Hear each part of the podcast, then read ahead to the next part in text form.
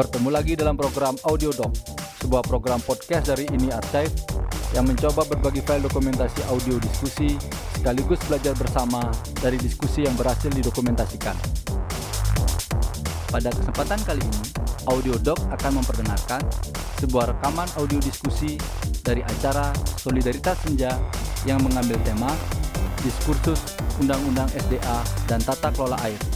Diskusi menghadirkan Sigit Karya Budiono dari Kruha, Koalisi Rakyat untuk Hak Atas Air. Made Juli Untung Pratama dari Walhi Bali, Imade Karyawan, Dewan Pengawas PDAM Kota Denpasar dengan moderator Arya Ganaris. Acara berlangsung pada hari Kamis 17 Oktober 2019 di Kubu Kopi Denpasar. Selamat menikmati.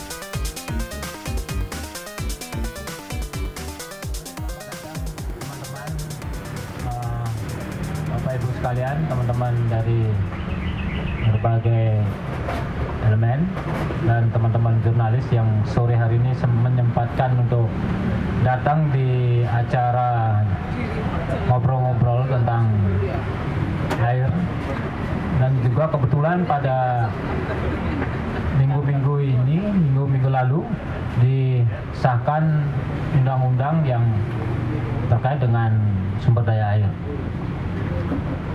Ah, acara ini diselenggarakan oleh ah, Kruha.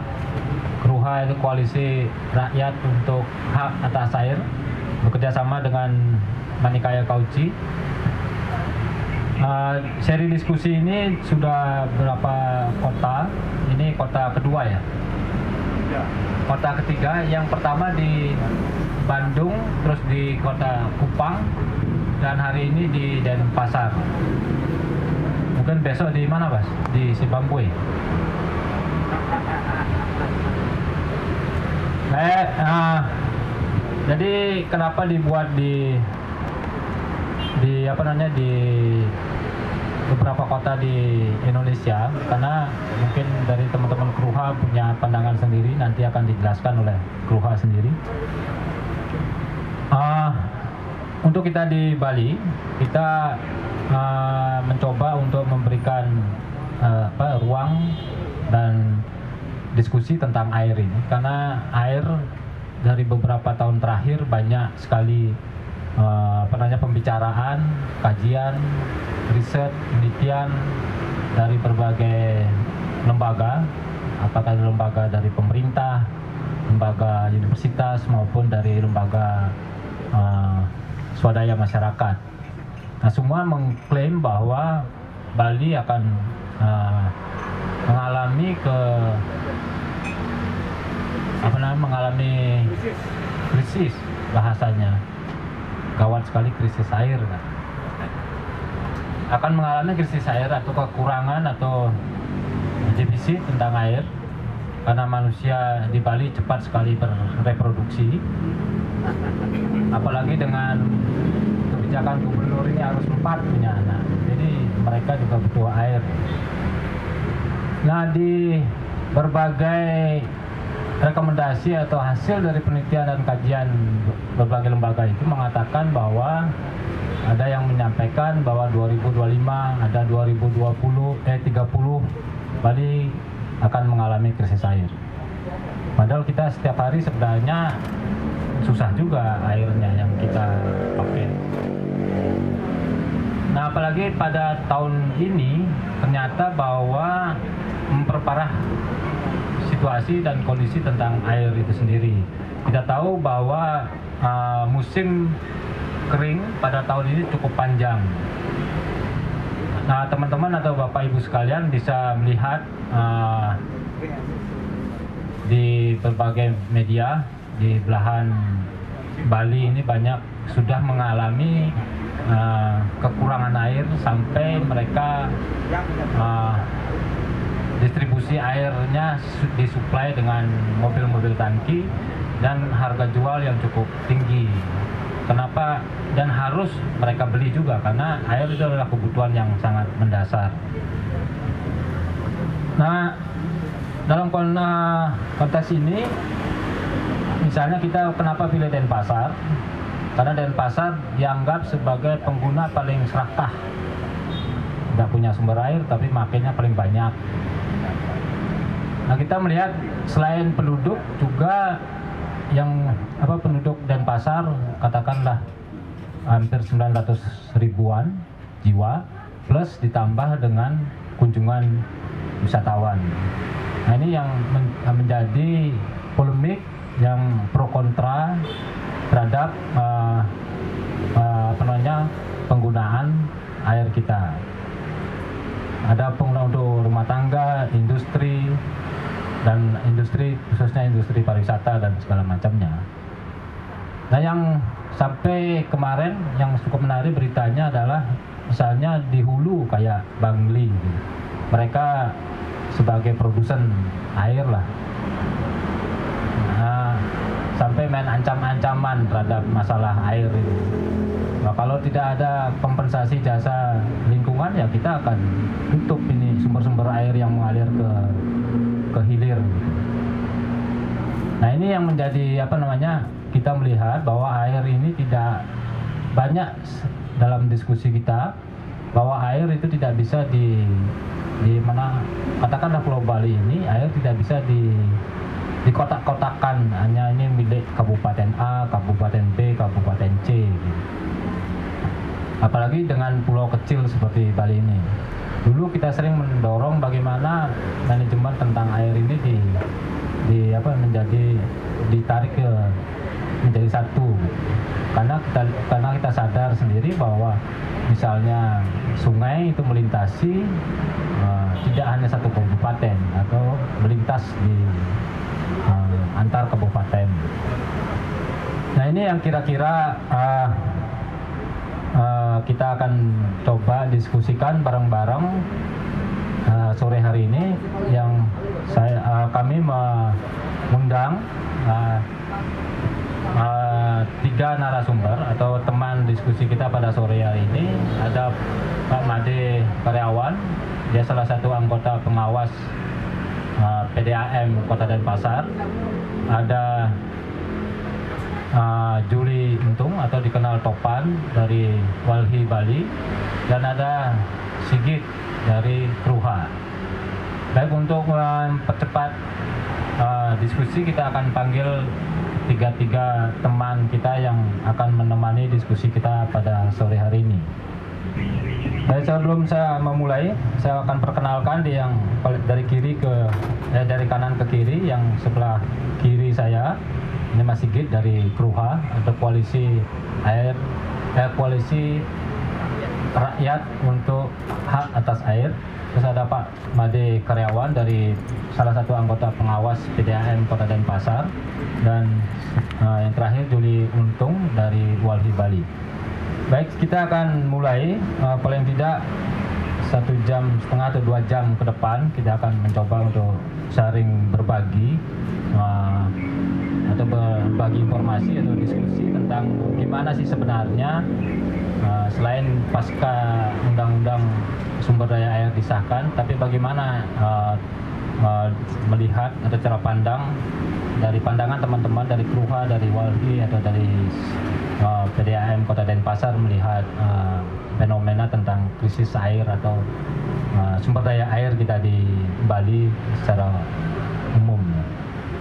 Ya, mungkin kita akan mulai pertama dari Pak Made. Ya. Waktu dan tempat saya persilakan.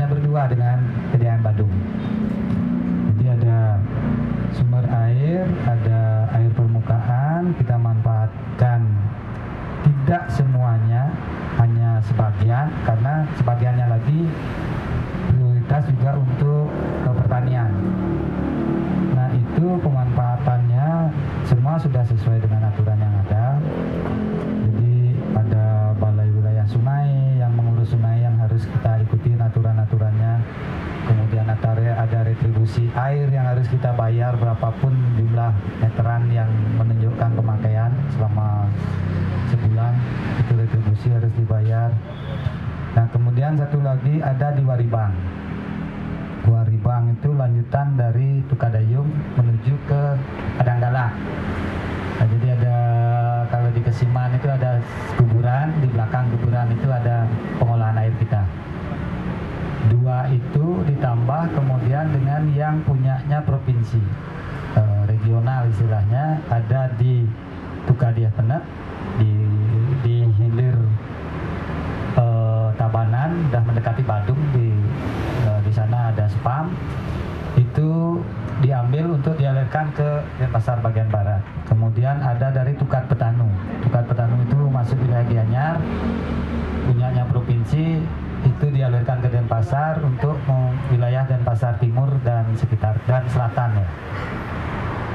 Nah, sumber-sumber air itu uh, di samping itu kita juga ada membeli, terkadang membeli dari Gianyar, dari Badung. Jadi dari produksi itu yang kita manfaatkan sumber airnya. Nah, uh, keterbatasan Denpasar adalah pada saat musim kering sekarang seperti sekarang ini ya memang kita tidak punya stok air lagi kecuali kita bisa memanfaatkan sumur-sumur uh, pompa-pompa yang sumur bor yang ada menggunakan air bawah tanah. Itu pun jumlahnya tidak terlalu banyak. Ada 22-an dan beberapa sudah kita tutup karena debitnya sudah terlalu kecil.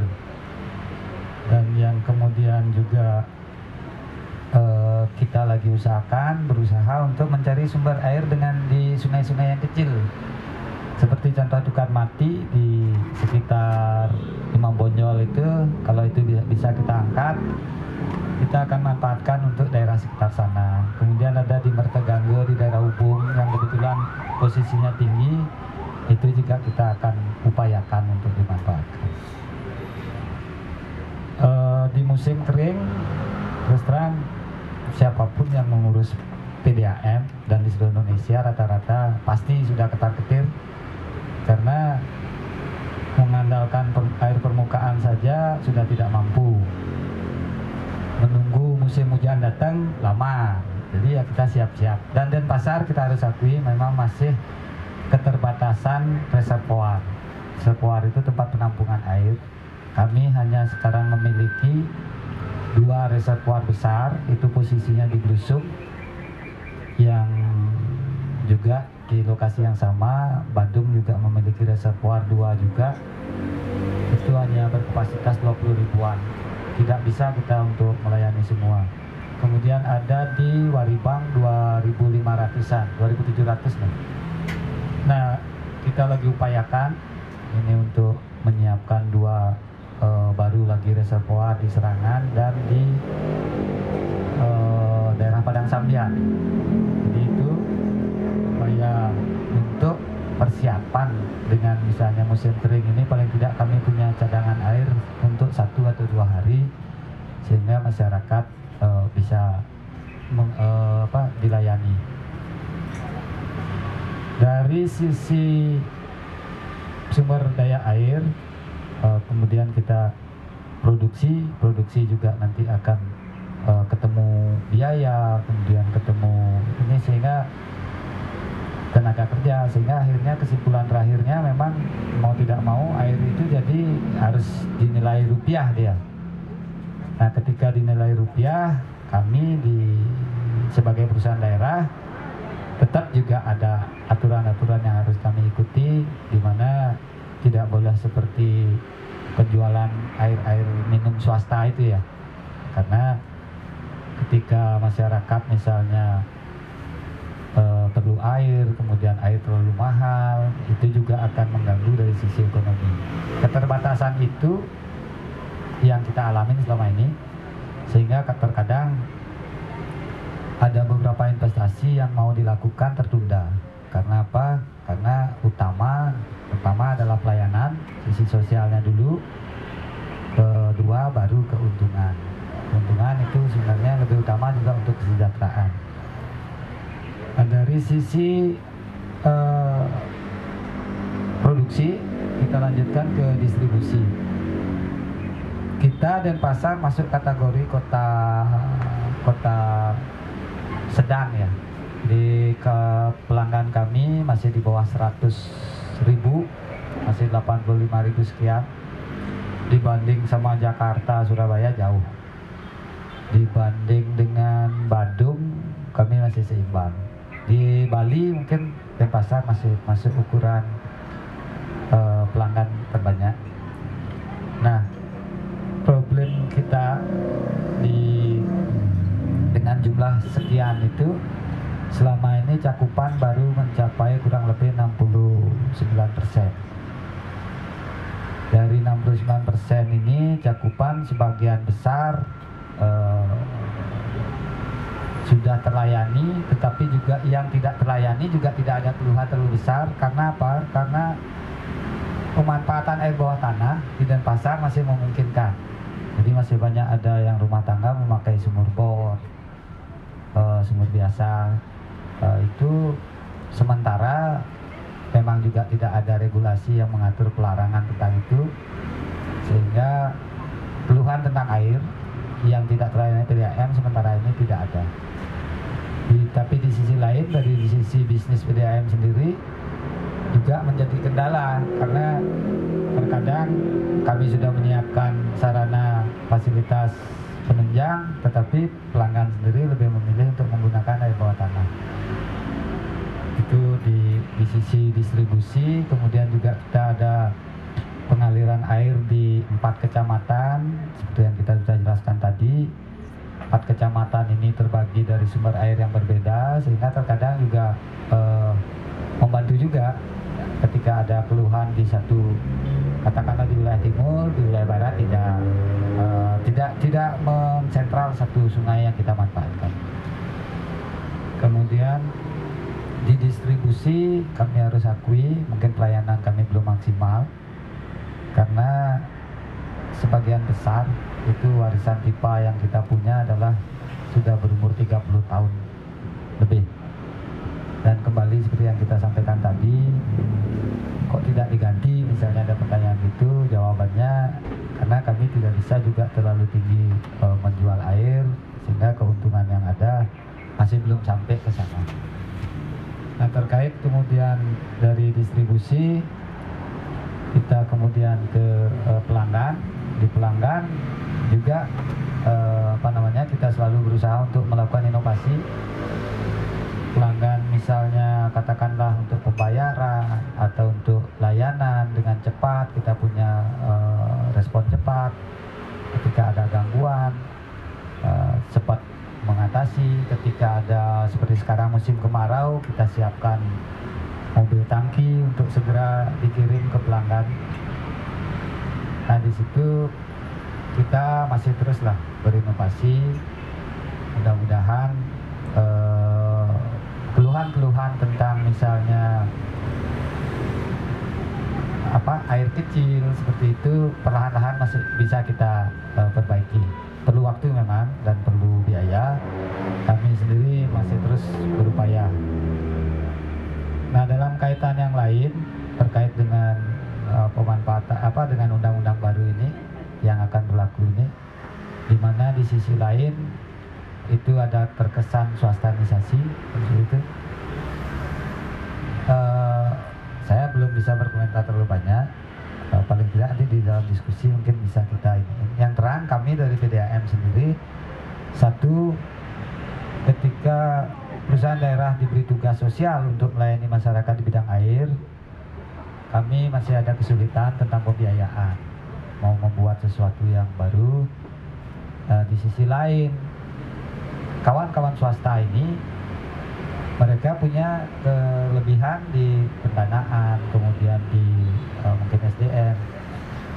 Nah kita terkadang berharap juga bisa sinergi dengan mereka, tetapi ada kendala juga ketika mereka akhirnya mensyaratkan, misalnya mau kita tawarkan mengganti pipa, tapi mereka mensyaratkan harus boleh mengelola sumber uh, airnya. Nah kalau seperti itu terus terang kita sendiri di antara PDAM sendiri juga uh, tidak rela ya karena kerjanya teman-teman sendiri adalah urusan air pokoknya urusan air produksinya kalau bisa kita yang lakukan sehingga tidak ada keuntungan double di situ. Itu yang yang kami inginkan uh, gambarannya secara umum hampir seluruh uh, Indonesia sama. Kalau kemarin ada diskusi di Kupang eh, di sana mungkin beda daerah. Kalau kami di sini sebenarnya tengah-tengah eh, dibanding daerah lain yang memang surplus air. Ada daerah yang surplus air kita termasuk tengah-tengah lah kadang surplus kadang gitu. tapi juga ada daerah yang memang eh, mereka kreatif seperti di Batam. Itu tanpa air tanah tanpa air bawah tanah mereka hanya mengandalkan air hujan tapi juga masih mampu melayani. Kita mesti bersyukur masih ada air bawah tanah yang datang dari hulu yang kita bisa manfaatkan meskipun juga terkadang dengan pembangunan pariwisata di hulu efeknya ke hilir. Entah itu airnya keruh kemudian ada limbah itu ada. Kemudian ada perkembangan penduduk yang terlalu cepat sehingga di uh, infrastruktur jalan terpakai semua sehingga kami yang menangani uh, distribusi melalui bawah jalan aspal terganggu ada juga. Saya kira itu. Nanti mungkin lebih banyak nanti di diskusi berikutnya. Terima kasih ya mungkin tadi apa ya, yang terakhir tadi pengelolaan air swasta itu maksudnya ada perusahaan swasta sendiri yang mengelola air atau gimana nih? Uh, terima kasih. Swasta yang kemarin dari beberapa mungkin setahun terakhir yang disarankan oleh pemerintah pusat itu adalah eh, BUMD yang mengurus air diusahakan biar tidak tergantung sama pusat.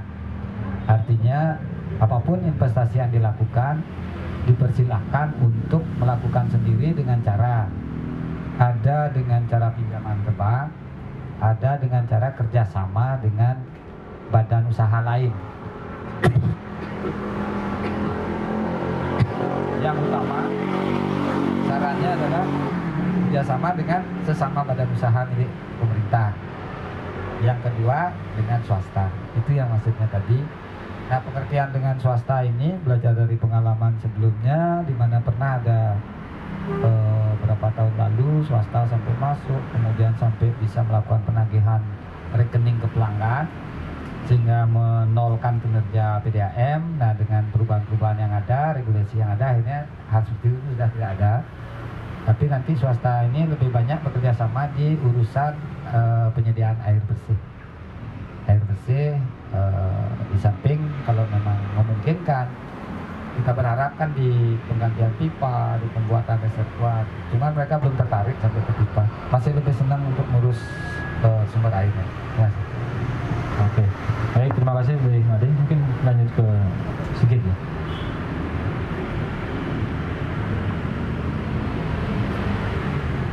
Uh, ya, terima kasih. Uh, saya Sigit dari KUHA, Koalisi Rakyat untuk Hak Atas Air.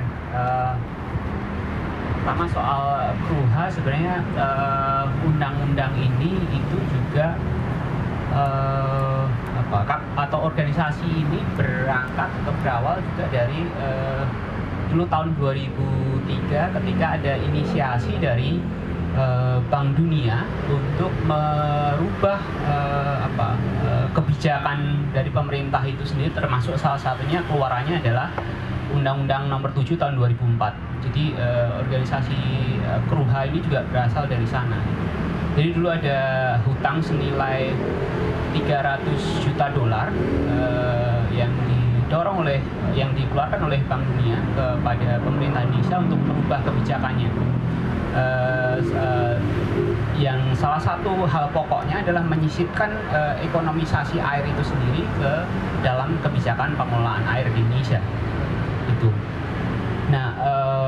Kalau kita bicara soal undang-undang ini uh, di undang-undang yang sekarang terbit maupun yang uh, sebelumnya yang tahun nomor 7 tahun 2004 yang sekarang belum nggak tahu apakah sudah ada nomornya atau belum saya ada uh, kemarin ada yang uh, apa namanya ada yang uh, bilang bahwa uh, sudah diberikan nomor uh, nomor 17 tahun 2019 tapi uh, belum ada konfirmasi langsung atau uh, pernyataan yang yang bisa dirujuk secara langsung.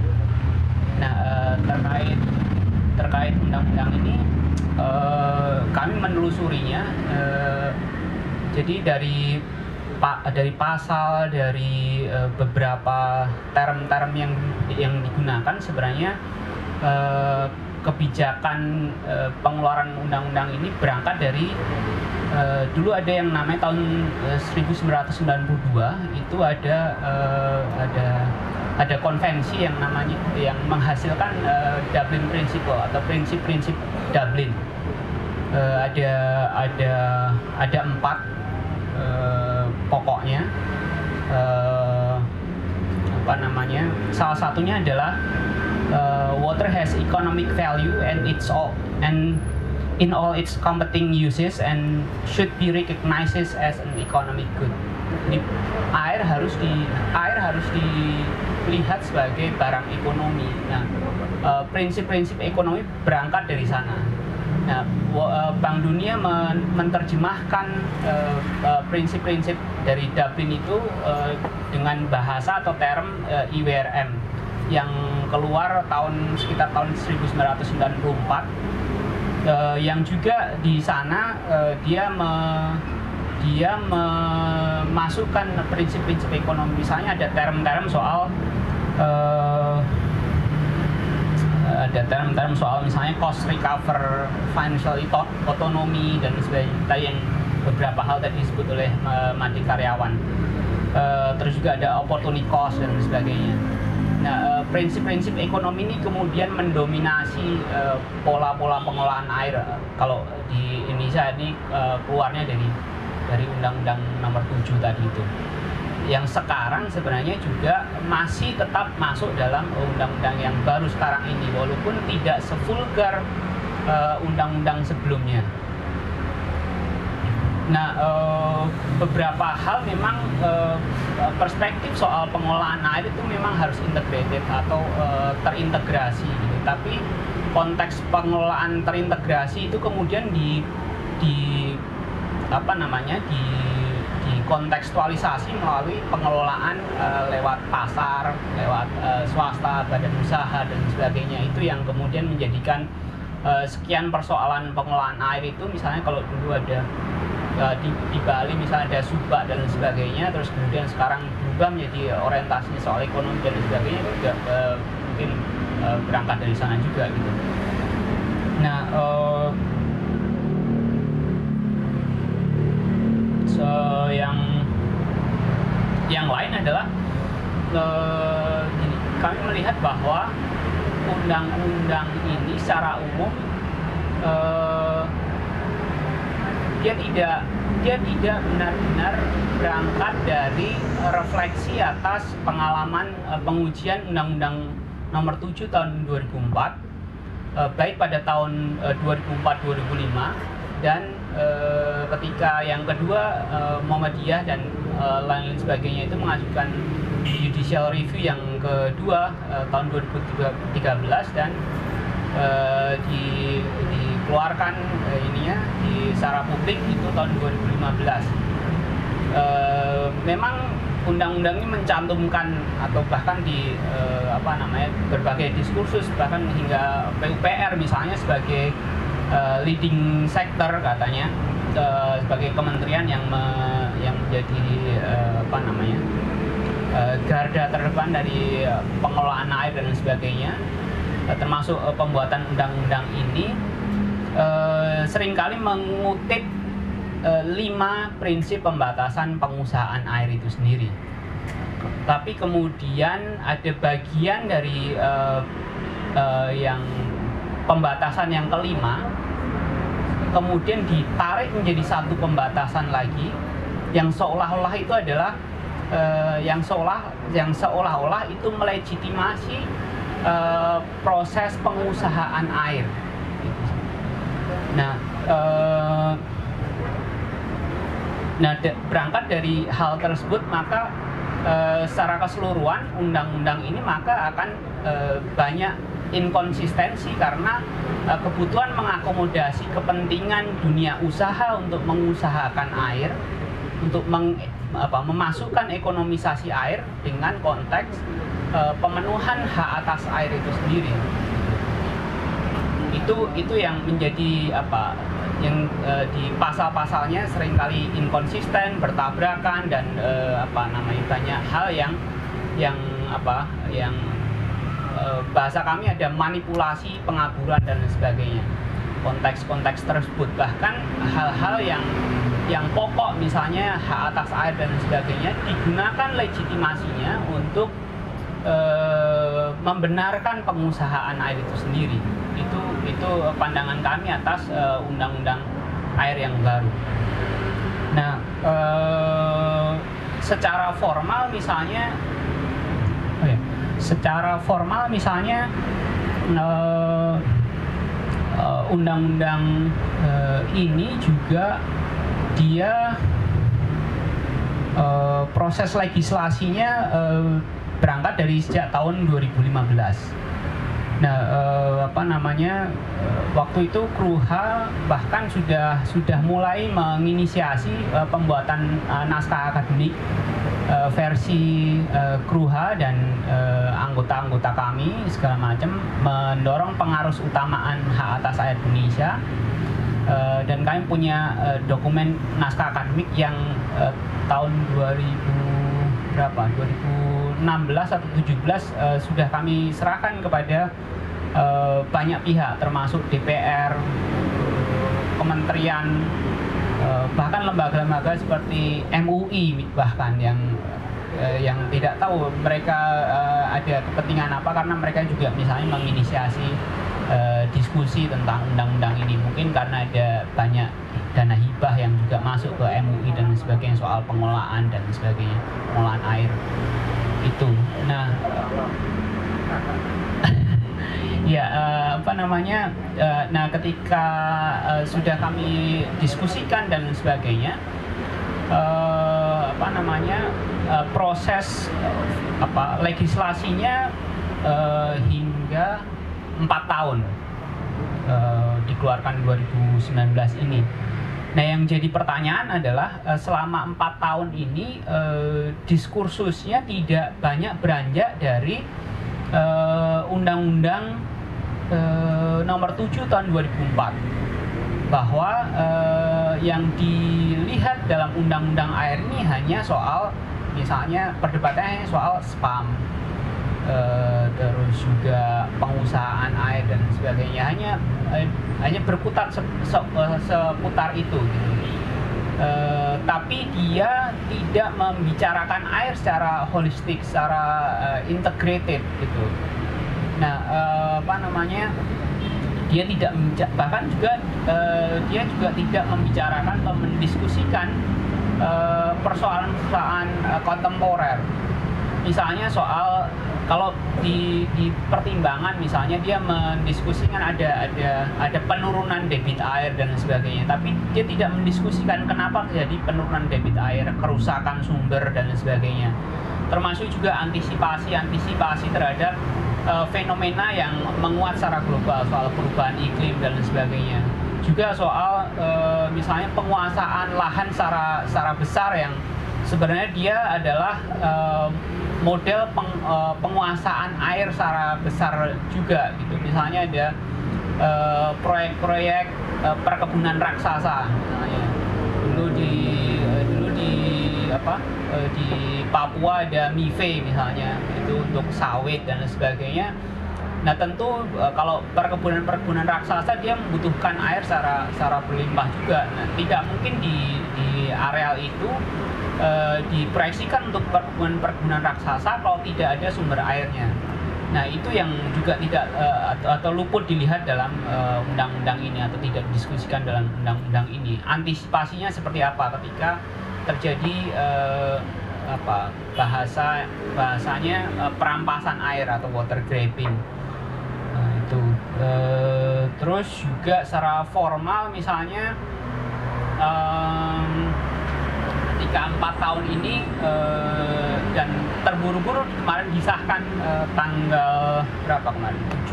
17 September itu eh, masih banyak hal yang eh, yang juga eh, apa namanya jadi tarik-tarikan antara kementerian lembaga. Misalnya ada tarik-tarikan antara eh, Kementerian ESDM, PUPR, eh, Kemendagri, eh, eh, apa namanya KLHK misalnya ada ada juga dari pertanian.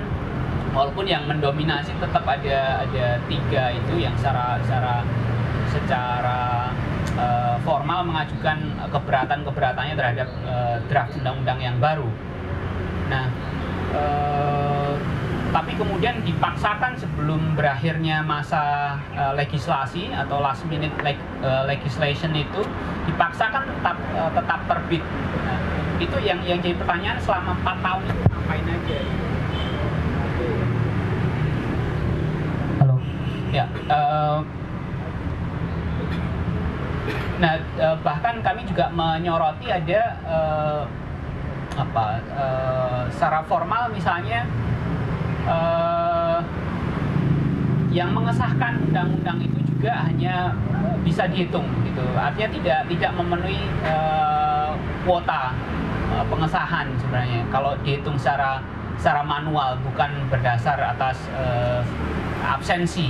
Itu yang menjadi pertanyaan. Eh, di bahkan di beberapa undang-undang yang lain juga seperti itu. Eh, undang-undang eh, sistem budidaya per- pertanian berkelanjutan juga sama halnya dan beberapa undang-undang yang sudah disahkan. Mungkin KPK juga sama halnya. Itu karena berurutan kan? Hanya berselang hari saja. Nah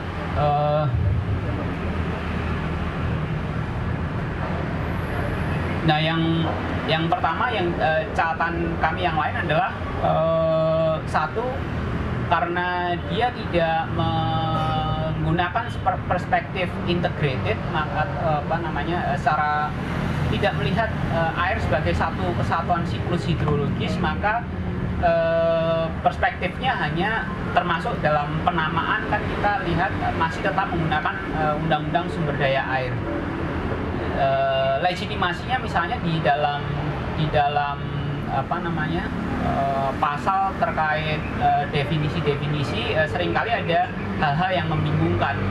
Air itu dimasukkan ke dalam bagian dari sumber daya air itu sendiri gitu.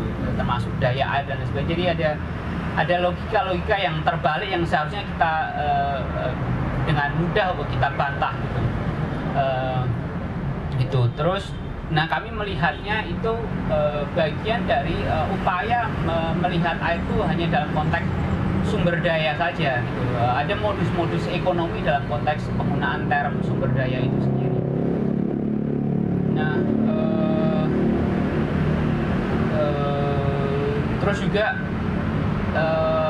itu bisa di itu bisa di apa bisa dilihat atau diperkuat lagi dengan beberapa eh, pasal-pasal uh, di bawahnya. Misalnya dia menyamakan antara uh, korporasi dengan orang perseorangan dan sebagainya. Ada ada konteks-konteks itu gitu.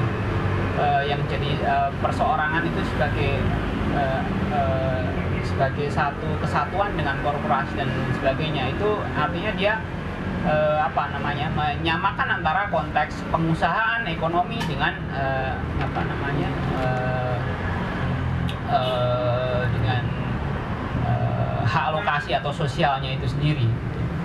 Nah, terus juga beberapa definisi definisi, definisi di uh, dalam undang-undang itu juga uh, sering kali aneh. Misalnya uh, soal apa soal sumber air itu hanya dimaknai sebagai wadah air gitu Eh, entah yang alami maupun yang buatan. Nah tentu kan ini jadi pertanyaan kalau wadah air kan berarti ya e, hanya wadah misalnya embung, e, cangkir dan sebagainya itu kan berarti ya konteks-konteks itu gitu. bukan bukan yang kita e, apa mengerti dengan pengertian soal sumber air itu sendiri.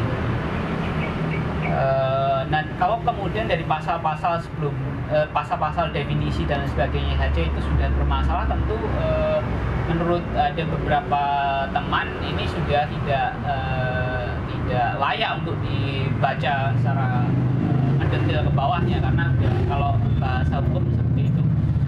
Nah, uh, tapi yang uh, itu juga bisa kita lihat lagi kalau di pasal-pasal di bawahnya misalnya uh, Nah kalau kemudian ada uh, kita bicara soal hak atas air uh, yang disebutkan dalam dalam undang-undang uh, ini hanya air minum dan pertanian rakyat. Nah padahal menurut padahal dari apa namanya putusan MK kita bisa kita bisa kita bisa lihat sebenarnya ada tujuh prioritas yang lain gitu. Misalnya secara berurutan kita bisa uh, lihat itu ada satu uh, air minum uh, dua sanitasi tiga rumah tangga empat pertanian rakyat uh, komunit uh, yang kelima komunitas uh, yang keenam adalah air dalam siklus hidrologis das dan sebagainya tangkapan air dan sebagainya. Terus yang ketujuh air konsum air sebagai konsumsi layak untuk kemanusiaan. Itu yang seharusnya di, dinyatakan secara tegas dalam undang-undang ini e, prioritasnya didahulukan terlebih dahulu sebelum kita ngomong soal yang lain-lain termasuk salah satunya adalah pengusahaan air. Karena misalnya dalam bahasa e, lima pembatasan e, di bagian kelima itu ada e, kalau ada kelebihan air baru boleh diusahakan gitu Nah, tapi dalam karena ada kepentingan uh, pengusahaan air atau uh, kepentingan-kepentingan uh, bisnis yang maka kemudian didorong begitu saja. Nah, yang selanjutnya misalnya kita juga bisa lihat hmm, pasal 3 misalnya. Pasal 3 itu dia uh, mengatur mengenai tujuan pengaturan e, sumber daya air yang salah satunya adalah memberikan perlindungan dan menjamin pemenuhan hak, hak rakyat atas air serta menjamin keberlanjutan ketersediaan dan sumber daya air agar memberikan manfaat secara adil bagi masyarakat. Tapi pasal-pasal lain itu e, berlaku secara e, berlaku inkonsisten terhadap pengaturan tersebut. Misalnya kita bisa lihat dalam pasal 8 misalnya kita uh, yang tadi saya sebut soal pengaburan dan sebagainya itu bisa kita baca dari uh, pasal 8 ayat 2 misalnya uh, misalnya ada ada bahasa ada bahasa bahwa penyelenggaraan air spam dan sebagainya itu memakai bahasa kebutuhan usaha nah uh, yang kami lihat dari bahasa ini atau term ini maka sebenarnya konteks ekonomisasi terhadap uh, penyelenggaraan spam akan tet tetap terus berjalan. Uh, jadi tidak ada hal yang berubah dari uh, dari situasi yang sekarang itu sendiri.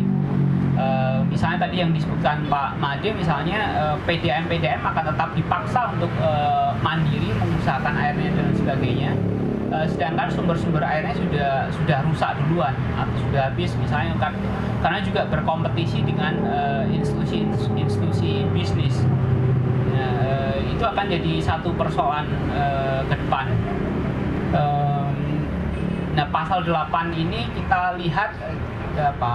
Ada ada upaya menggunakan uh, hak atas air sebagai dasar yang uh, abusive yang membenarkan pengusahaan air itu sendiri. Itu yang yang perlu dilihat uh, secara secara mendalam dalam undang-undang ini. Uh, yang lain misalnya uh, negara membuka ruang penggunaan untuk kebutuhan usaha lain juga uh, ditetapkan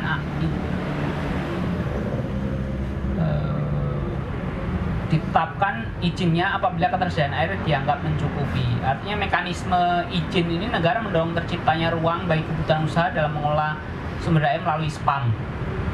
Uh, ini akan mendorong konflik-konflik dan sebagainya. Yang uh, selanjutnya ada uh, ada konteks pengusahaan air yang yang yang dibuka untuk wilayah sungai lintas uh, provinsi lintas kabupaten dan sebagainya uh, selain itu ada juga soal um, dia menyamakan tadi yang menyamakan kebutuhan usaha dengan pertanian rakyat. Ini ini kan berlaku inkonsisten karena sebelumnya disebutkan uh, prioritasnya adalah air minum dan pertanian rakyat tapi kemudian di pasal di bawahnya dia samakan antara kebutuhan bukan usaha e, pertanian rakyat dengan e, kebutuhan usaha. Pemberian izinnya ini yang jadi satu e, persoalan e, juga e, di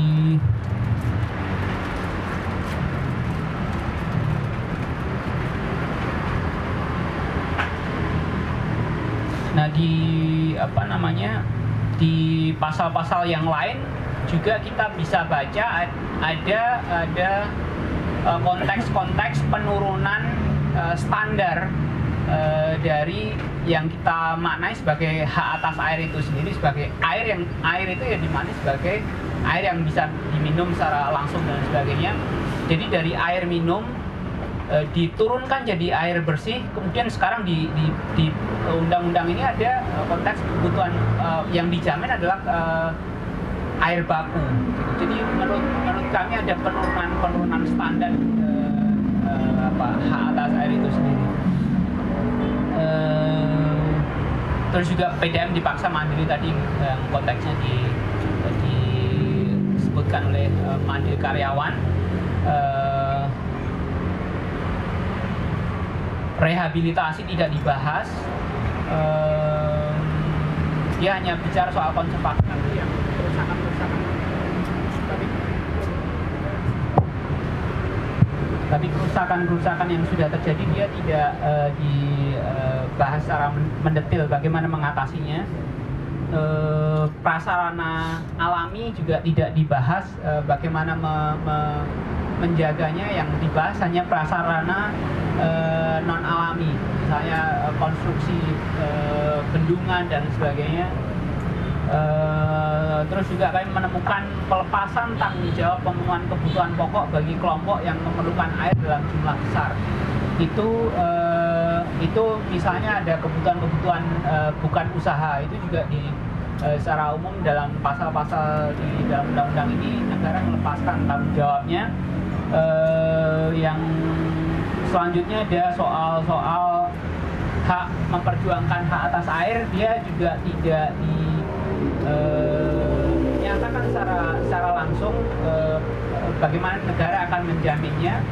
Eh, karena sekarang banyak marak eh, kasus kriminalisasi eh, orang-orang atau lembaga yang dia memperjuangkan hak atas air misalnya eh, advokasi terhadap eh, wilayah-wilayah tangkapan air, kars dan sebagainya. Banyak orang yang yang sekarang dikriminalisasi tapi di undang-undang ini juga tidak dibahas walaupun eh, ada undang-undang 32 tapi eh, ada kecenderungan-kecenderungan sekarang bahwa eh, apa namanya eh, para penegak hukum itu memanai secara parsial. Eh, selanjutnya ada soal eh,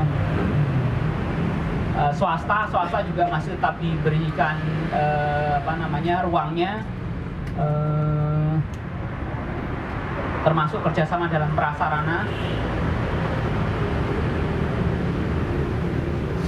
Eh, partisipasi misalnya eh, soal konsultasi eh, pengawasan dan lain sebagainya itu bukan merupakan kewajiban yang di yang yang dijamin. Dia hanya apa hanya sebatas kayak hak saja atau apa para para penyelenggara proyek-proyek ini dia seolah-olah tidak merasa berkewajiban untuk memberikan. Ini hanya ya masyarakat bisa berpartisipasi bahasa-bahasa undang-undang kalau tidak ditegaskan tentu eh, dalam implementasinya akan eh, jadi satu masalah tersendiri.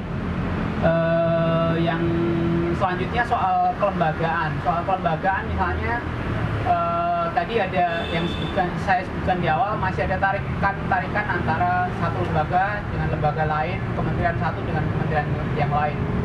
Ini pasti akan tetap jadi satu masalah berulang kali misalnya eh, berdiskusi dengan DPR dan sebagainya itu kami menyarankan ada kementerian secara eh, secara langsung atau lembaga langsung yang dia mengolah air secara hulu hilir gitu. entah kementerian eh, perekonomi sorry ke- kementerian eh, koordinator atau kementerian sendiri yang seharusnya dia bisa mengolah air secara hulu hilir kalau enggak ya tetap eh, bermasalah ke depan terus juga soal soal apa nam, eh, sanksi pejabat pemberi izin juga tidak dikenakan sanksi.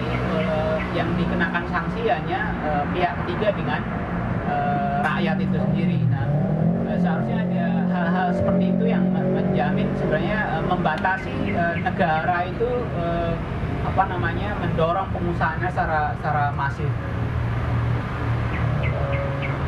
Terus juga di ketentuan penutup misalnya eh, disebutkan bahwa eh, peraturan-peraturan pelaksana yang mengatur mengenai sumber daya air dinyatakan tetap berlaku sepanjang tidak bertentangan dan belum diganti berdasarkan undang-undang ini.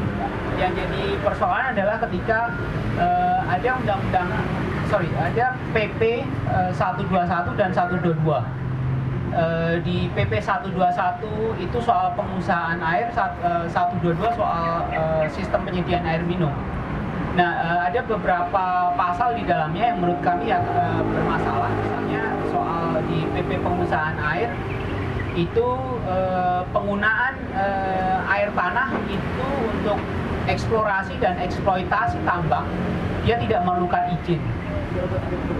Nah ini ini eh, bermasalah sekali karena satu soal konsumsinya, dua soal eh, ketika dia tidak me- ketika dia memutus urat-urat air maka tentu akan bermasalah bagi eh, eh, sumber air selanjutnya gitu.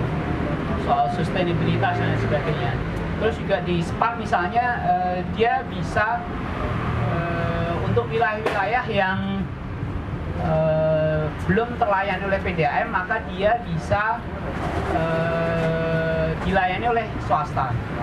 Nah, yang jadi persoalan adalah ketika pengalaman-pengalaman eh, kami mengadvokasi sejumlah kasus eh, tersebut, misalnya soal eh, ada ada perumahan-perumahan yang dia belum terlayani oleh PDAM, maka dia dilayani oleh eh, pengembang itu sendiri. Nah, eh, di Sentul City misalnya di daerah Bogor sana itu ada perumahan yang eh, apa namanya yang eh, menurut ini dikategorikan sebagai perumahan mewah.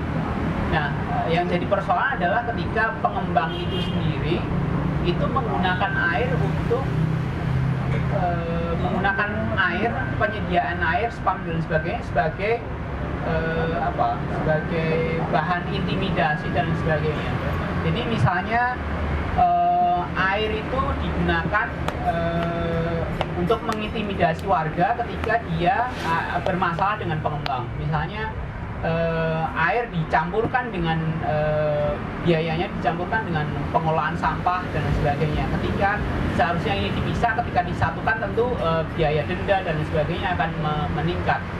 Nah, ketika warga uh, meminta untuk memisahkan, uh, warga yang menolak segala macam ini diputuskan sambungan airnya. Nah, uh, apa namanya? Yang lain harga airnya juga Eh, berkali-kali lipat uh, apa, uh, harganya dibandingkan dengan harga yang sudah ditetapkan oleh uh, Pemda misalnya. Jadi uh, pengembang tersebut membeli air dari PDAM dengan harga yang bahkan di bawah uh, kelas paling rendah, tapi menjualnya di atas harga uh, untuk kelas paling tinggi. Nah itu harga harga tersebut uh, berkali-kali lipat ini ya keuntungannya. Uh, menurut audit dari sorry uh, ada per, bahkan ada pernyataan dari ombudsman dia sudah terjadi uh, malpraktek dan sebagainya. Nah ketika misalnya uh, ada gugatan-gugatan uh, di pengadilan warga sudah menangkan tapi uh, eksekusinya sampai sekarang itu dia juga tidak dapat dilaksanakan secara baik. Uh, ketika bahkan PDAM uh, eh, PDAM itu sudah menyatakan kesanggupannya, uh, bahkan pengembang juga tidak mau menyerahkan pengolahan spam itu sendiri. Nah, ini jadi pertanyaan karena ternyata ada karena ada juga peraturan yang mengharuskan apa namanya spam itu harus diserahkan setelah setahun setelah ini ya selesai. Gitu. Nah hal-hal tersebut yang jadi uh, apa namanya uh, yang jadi perhatian kami terhadap undang-undang ini. Karena uh, praktis sebenarnya undang-undang ini tidak banyak me, me, tidak banyak mengatasi persoalan-persoalan yang yang muncul dan uh, ke depan praktek yang sekarang berjalan juga akan terus berlaku mungkin nanti akan apa ada apa pertanyaan. Misalnya bagaimana dengan pengusaha ini kan lebih tadi prioritas pengusahaan yang pengusahaan atas air bukan pembunuhan air atas uh, apa untuk publik.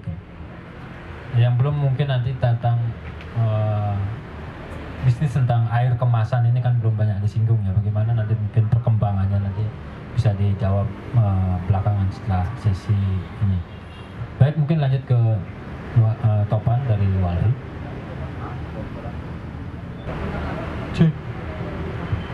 Oke, uh, selamat malam teman-teman. Terkait dengan soal krisis air ini, kita harus lihat dulu ke belakang di tahun 95 Kementerian Lingkungan Hidup pernah mengeluarkan laporan yang pada intinya pada tahun 95 1,5 miliar Bali mengalami krisis air 1,5 miliar kubik setiap tahunnya. Lalu di laporan tersebut juga dijelaskan bahwa krisis air tersebut akan meningkat pada tahun 2000 menjadi 7,5 miliar kubik per tahunnya lalu diprediksi pada tahun 15 pada tahun 2015 Bali akan mengalami defisit air 2,7,6 miliar meter kubik per tahun. Sebenarnya hal uh, defisit tersebut terjadi karena menurut Wali Bali karena adanya pengelolaan air yang tidak adil di sini. Suatu sisi industri pariwisata selalu selalu dimanjakan dengan fasilitas fasilitas fasilitas untuk mempermudah distribusi airnya ke industri pariwisatanya. Namun di sisi lain untuk rumah tangga airnya sangat kecil bahkan sudah kecil. Airnya pun merampas pengairan-pengairan yang ada di pertanian. Sehingga hal tersebut menimbulkan konflik antara swasta dengan subak Hal tersebut te uh, telah terjadi pada tahun 2010 di mana perebutan air di telaga, di telaga Tunjung di Tabanan antara Sub, Subakya Gembrong dengan PDAM Tabanan. Lalu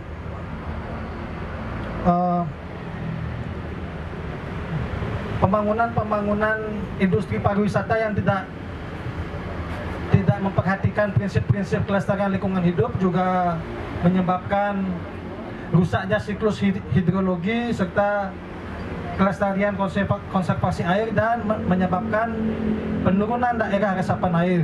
Sehingga pada musim kemarau Bali kekeringan namun pada saat musim hujan air berlimpah justru Bali mengalami banjir seperti itu karena tidak adanya karena karena terlalu tidak adanya uh, siklus hidrologi dan uh, kelestarian konservasi air yang baik.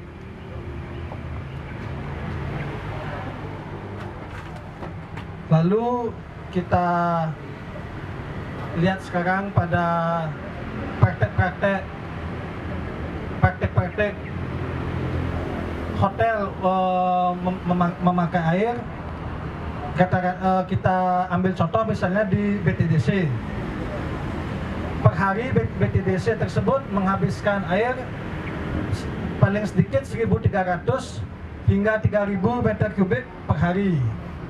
Jika kita konversi dengan air yang dihabiskan satu kakak satu meter kubik uh, kira-kira 1000 liter uh, jika kita bandingkan satu BTDC tersebut telah telah merampas hak air hak atas air sebanyak 1300 kk.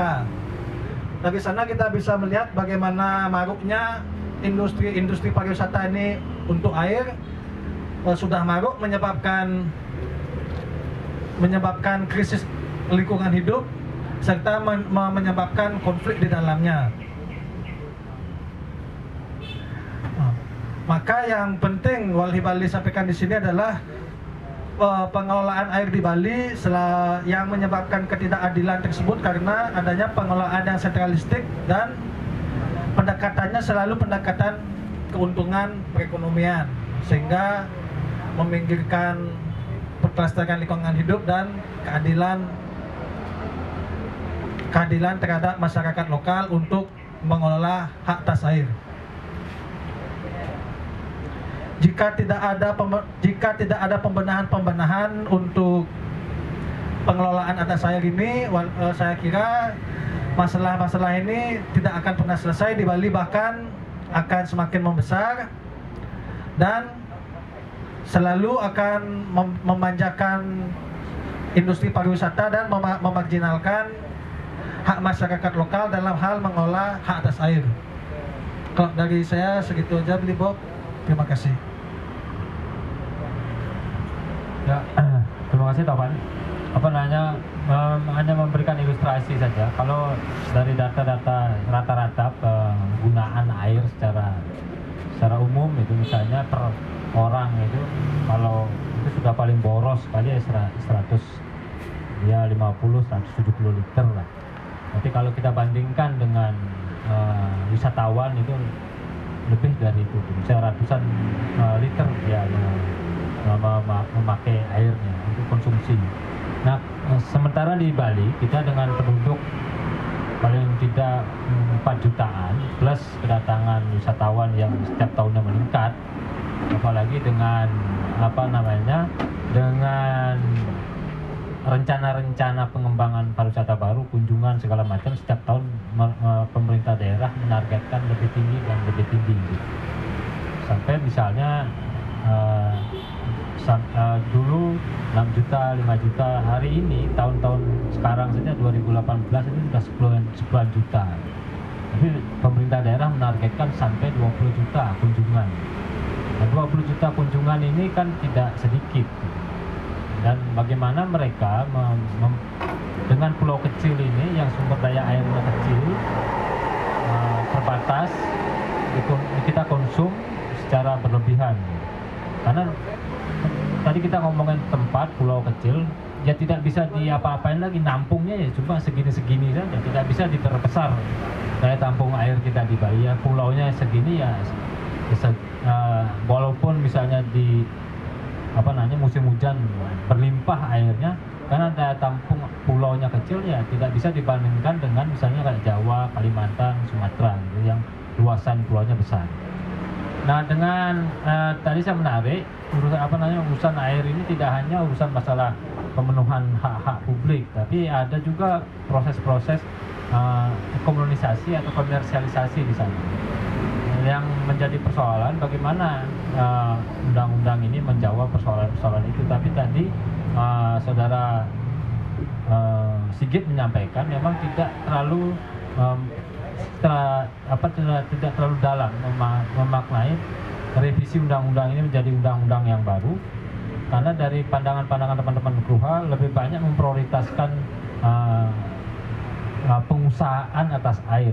Nah, jadi saya coba memberikan catatan bahwa tadi kita ngomongin kalau dari sisi tema kan air untuk semua. Nah se ini sebenarnya sangat agak mengkritik semua itu siapa sebenarnya kita rumah tangga pertanian tradisional tadi yang tidak punya akses atau semua itu yang tadi punya akses lebih terhadap air itu misalnya pengusahaan atau pengusahaan atas air misalnya air untuk distribusi tentang apa model-model baru misalnya kayak Jakarta misalnya ada perusahaan PDAM yang dimiliki oleh atau dikerjasamakan ya dengan pihak swasta misalnya. Mungkin di Denpasar atau Bali belum? Ya belum ada ya Nah, yang menjadi uh, peta uh, kasus apa namanya yang di Bali ini mungkin tidak model kayak PDAM di Jakarta, tapi yang paling marak itu adalah perusahaan air air kemasan. Ini yang menjadi apa banyak uh, uh, banyak konflik yang uh, perebutan terhadap sumber-sumber air misalnya perusahaan kemasan dengan pertanian Nah ini yang kira-kira uh, menjadi persoalan kita di Bali. Mungkin nanti akan bisa diperdalam lagi oleh teman-teman yang ada di depan sini narasumber dan mungkin saya akan buka sesi apa namanya sharingnya tiga atau empat orang. Mungkin ada pertanyaan atau ada pernyataan dari teman-teman yang hadir pada sore hari ini. Mungkin dari teman-teman media atau mahasiswa atau yang lain?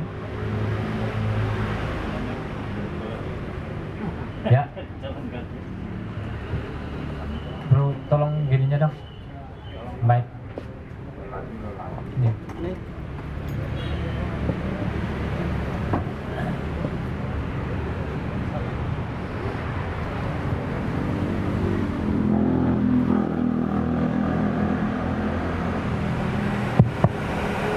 kasih. Nama saya Reja dari Ruhal bersama dengan Sigit. Uh, mungkin saya nambahkan beberapa hal lagi banyak.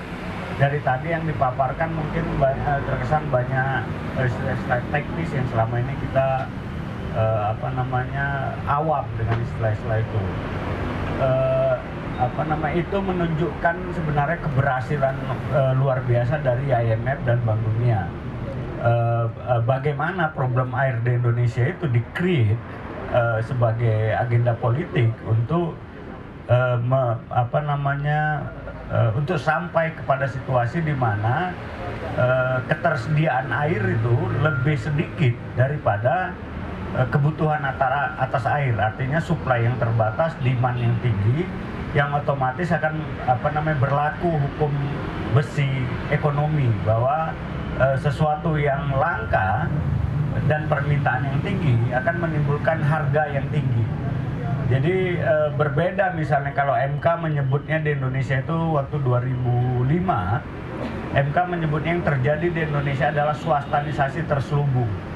Beda dengan swastanisasi atau privatisasi yang ada misalnya terjadi di Inggris di mana aset-aset eh, aset dan pengelolaan itu dijual oleh eh, pemerintah kepada pihak swasta. Kalau di Indonesia lebih soal pertarungan epistemologi istilah-istilah itu di, diseludupkan sedemikian rupa eh, dengan target tadi itu menciptakan pasar air dan Indonesia adalah eh, apa namanya surga untuk itu. Karena sumber airnya luar biasa besar Indonesia empat besar di dunia dalam penguasaan sumber eh, daya air terbarukan dan juga penduduknya yang padat.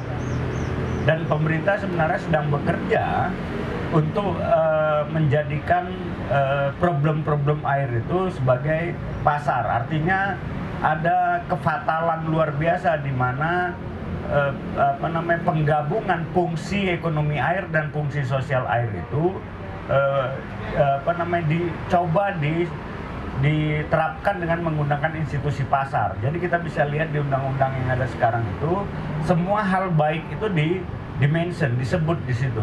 Misalnya hak atas air tanggung jawab pemerintah, eh, pembatasan eh, apa namanya penggunaan air atau pengelolaan air oleh swasta itu di di pasal-pasal awal di bab-bab awal di eh, disebut. Tapi di, di saat pengaturannya di situ kelihatan banyak banget apa namanya tadi kalau istilah yang disebut abusif sebenarnya bertentangan antara satu dengan yang lain. Secara sederhana kesimpulan kita sebenarnya pemerintah sedang berusaha melegalisasi praktek yang tadi disebut MK oleh uh, sebagai swastanisasi air terselubung. Tadi uh, Bobby ada menyebutkan soal AMDK yang uh, minim dibicarakan dalam teks undang-undang air. Itulah benar yang terjadi. Artinya memang lobby swasta lebih kuat karpet merah swasta itu lebih apa swasta punya karpet merah untuk lobby pemerintah sementara warga negara itu untuk demo aja untuk bersuara. Orang demo kan karena saluran aspirasi formalnya sudah tersumbat. Itu aja dilarang gitu. Jadi kita sedang apa namanya sedang beranjak ke situasi seperti di India eh, di Amerika Latin di mana eh, partisipasi warga itu dijawab dengan kriminalisasi bahkan pembunuhan uh, dan apa namanya ruang perdebatan hal-hal yang penting termasuk air itu masuk apa dibahasakan dalam bahasa-bahasa yang teknis. Uh, seolah-olah jadi problem air di Indonesia itu karena kemampuan teknikal kita lemah uh, universitas kita nggak berguna gitu pengalaman masyarakat kayak Suba apa itu itu nggak berguna dan juga plus bahwa uh, ini problemnya karena kurang duit. Selalu begitu sementara kalau kita lihat uh, format alokasi anggaran belanja negara itu Indonesia ini Bappenas bahkan uh, dua tahun lalu menyebutnya Indonesia adalah negara paling pelit dalam alokasi sumber daya air. Apa? Dalam alokasi air. Pem, apa pengeluaran biaya publik untuk air. Tidak pernah sampai dari satu persen.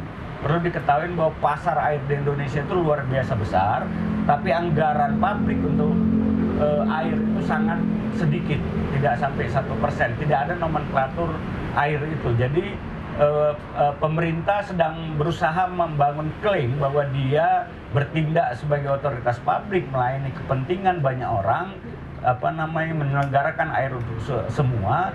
Padahal yang sedang terjadi adalah korporatisasi negara di mana negara dioperasikan dengan cara-cara swasta termasuk di air. Tadi kita masih apa namanya uh, praktek full cost recovery. Artinya biaya yang dikeluarkan untuk pengelolaan air itu uh, harus bisa kembali plus untung. Jadi itu apa namanya jebakan yang sedang diidap oleh pemerintah Indonesia. Satu sisi ada problem luar biasa uh, bagaimana konflik air yang uh, laten dan manifest itu sedang terus terjadi gara-gara akses air. Tadi Topan menyebut misalnya kita mengamati itu dan mencatat misalnya bagaimana air yang secara turun temurun puluhan ratusan tahun digunakan untuk pertanian pangan bukan pertanian komersil. Sekarang sumber-sumber air itu direbut oleh uh, eh, PDAM termasuk AMDK juga kemarin di Kupang eh, Sigit menemukan fakta bahwa ada satu perusahaan air minum dalam kemasan di Manggarai itu itu yang omset per minggunya bisa 500 juta eh, rupiah. Tapi dia hanya bayar pajak air tanahnya karena air tanah yang diambil itu hanya 40 juta rupiah per tahun. Pendapatan per minggu 500 juta pendapatan apa namanya pajak air tanahnya per tahun 40 juta di Konawe Utara kita menemukan, menemukan fakta bagaimana ada satu IUP kuasa penambangan sekitar 2000 20 ribu hektar yang penggunaan airnya itu bisa di apa namanya diklaim sendiri oleh perusahaannya. Artinya mereka tinggal menyebutkan berapa penggunaan air mereka per tahun dan rata-rata hanya membayar sekitar 40-50 juta juga. Artinya uh, di sisi jadi yang mau saya sampaikan sebenarnya uh, konstitusi kita udah jelas berbicara soal hak negara itu berhak menguasai aset-aset strategis termasuk air itu untuk menghindari konflik sebenarnya. Dan itu bukan dalam kategori kepemilikan negara tapi kepemilikan e, rakyat secara kolektif dan di situlah fungsi utama negara. Tapi di sisi lain kita juga melihat bagaimana negara itu atau pemerintah itu tidak tahan dengan godaan uh, potensi bisnis air itu. Karena di Indonesia airnya berlebih tapi tidak pernah dianggap serius hingga kita menghadapi krisis hari ini. Walaupun krisis di kita itu beda dengan Afrika. Kita sumber air kita curah hujan kita apa namanya termasuk laut kalau mau di, digunakan itu masih sangat besar gitu. Artinya krisis air kita bukan karena kita kurang air tapi karena kita mengadopsi atau mengakomodir kebutuhan-kebutuhan di luar kebutuhan yang seharusnya dijamin oleh negara dan itu diletakkan setara dengan kepentingan hak asasi manusia gitu. Artinya eh, kenapa air itu jadi hak asasi manusia? Kan adalah latar belakang panjang ya. Eh, artinya ada miliaran orang di dunia yang mati akibat buruknya air dan sanitasi Indonesia untuk konteks ASEAN itu paling buruk misalnya di Indonesia itu rata-rata satu seratus ribu balita meninggal akibat buruknya air dan sanitasi kalau Ban Ki-moon eh, mantan sekjen PBB itu menyebutkan bahwa angka kematian akibat buruknya pengelolaan air dan sanitasi itu lebih besar dari korban perang total korban perang seluruh dunia. Artinya ini memang ada apa nuklida sosial, bom waktu sosial yang terus dipelihara uh, hanya demi sebenarnya mencari mengeruk keuntungan. Uh, fase yang di, frase yang dipakai oleh Mahkamah Konstitusi 2005 dan 2015 bahwa sementara uh, pemerintah itu sebenarnya pemerintah gagal apa namanya berperan sebagai otoritas publik sebagai apa namanya apa penanggung jawab uh, kepentingan orang banyak itu karena pada prakteknya air itu dimonopoli Eh, dan digunakan untuk apa namanya eh, kepentingan aktor-aktor tertentu. Hal lain yang mau saya tambahkan bahwa undang-undang air ini tidak berdiri sendiri. Ada 74 undang-undang atau yang Presiden Jokowi sering menyebutnya omnibus law apa undang-undang sapu jagat gitu. Itu sebenarnya intinya adalah untuk mengamankan kepentingan investasi mengamankan ke, eh, kepentingan investasi dan pada prakteknya dan akan makin akseleratif ke depannya akan terjadi yang namanya kriminalisasi itu akan kelihatan dan itu ada di undang-undang air, undang-undang KPK, undang-undang PKS, undang-undang eh, KUAP dan banyak undang-undang dan sekarang udah selesai peraturan pemerintahnya yang diproses jauh sebelum 2019. Inisiasi ini udah dimulai sejak 2000 15 uh, eh, dan itu ada kecenderungan yang sama. Misalnya bahwa uh, saya sering menceritakan ada bahwa kita akan makin sering menyaksikan senario di mana orang akan diambil paksa tanahnya untuk kepentingan sawit misalnya atau tambang atau industri pariwisata hotel dengan paksa jika dia menolak ganti ruginya akan dititip di pengadilan seperti yang terjadi di PLTU Batang kalau teman-teman mengamati.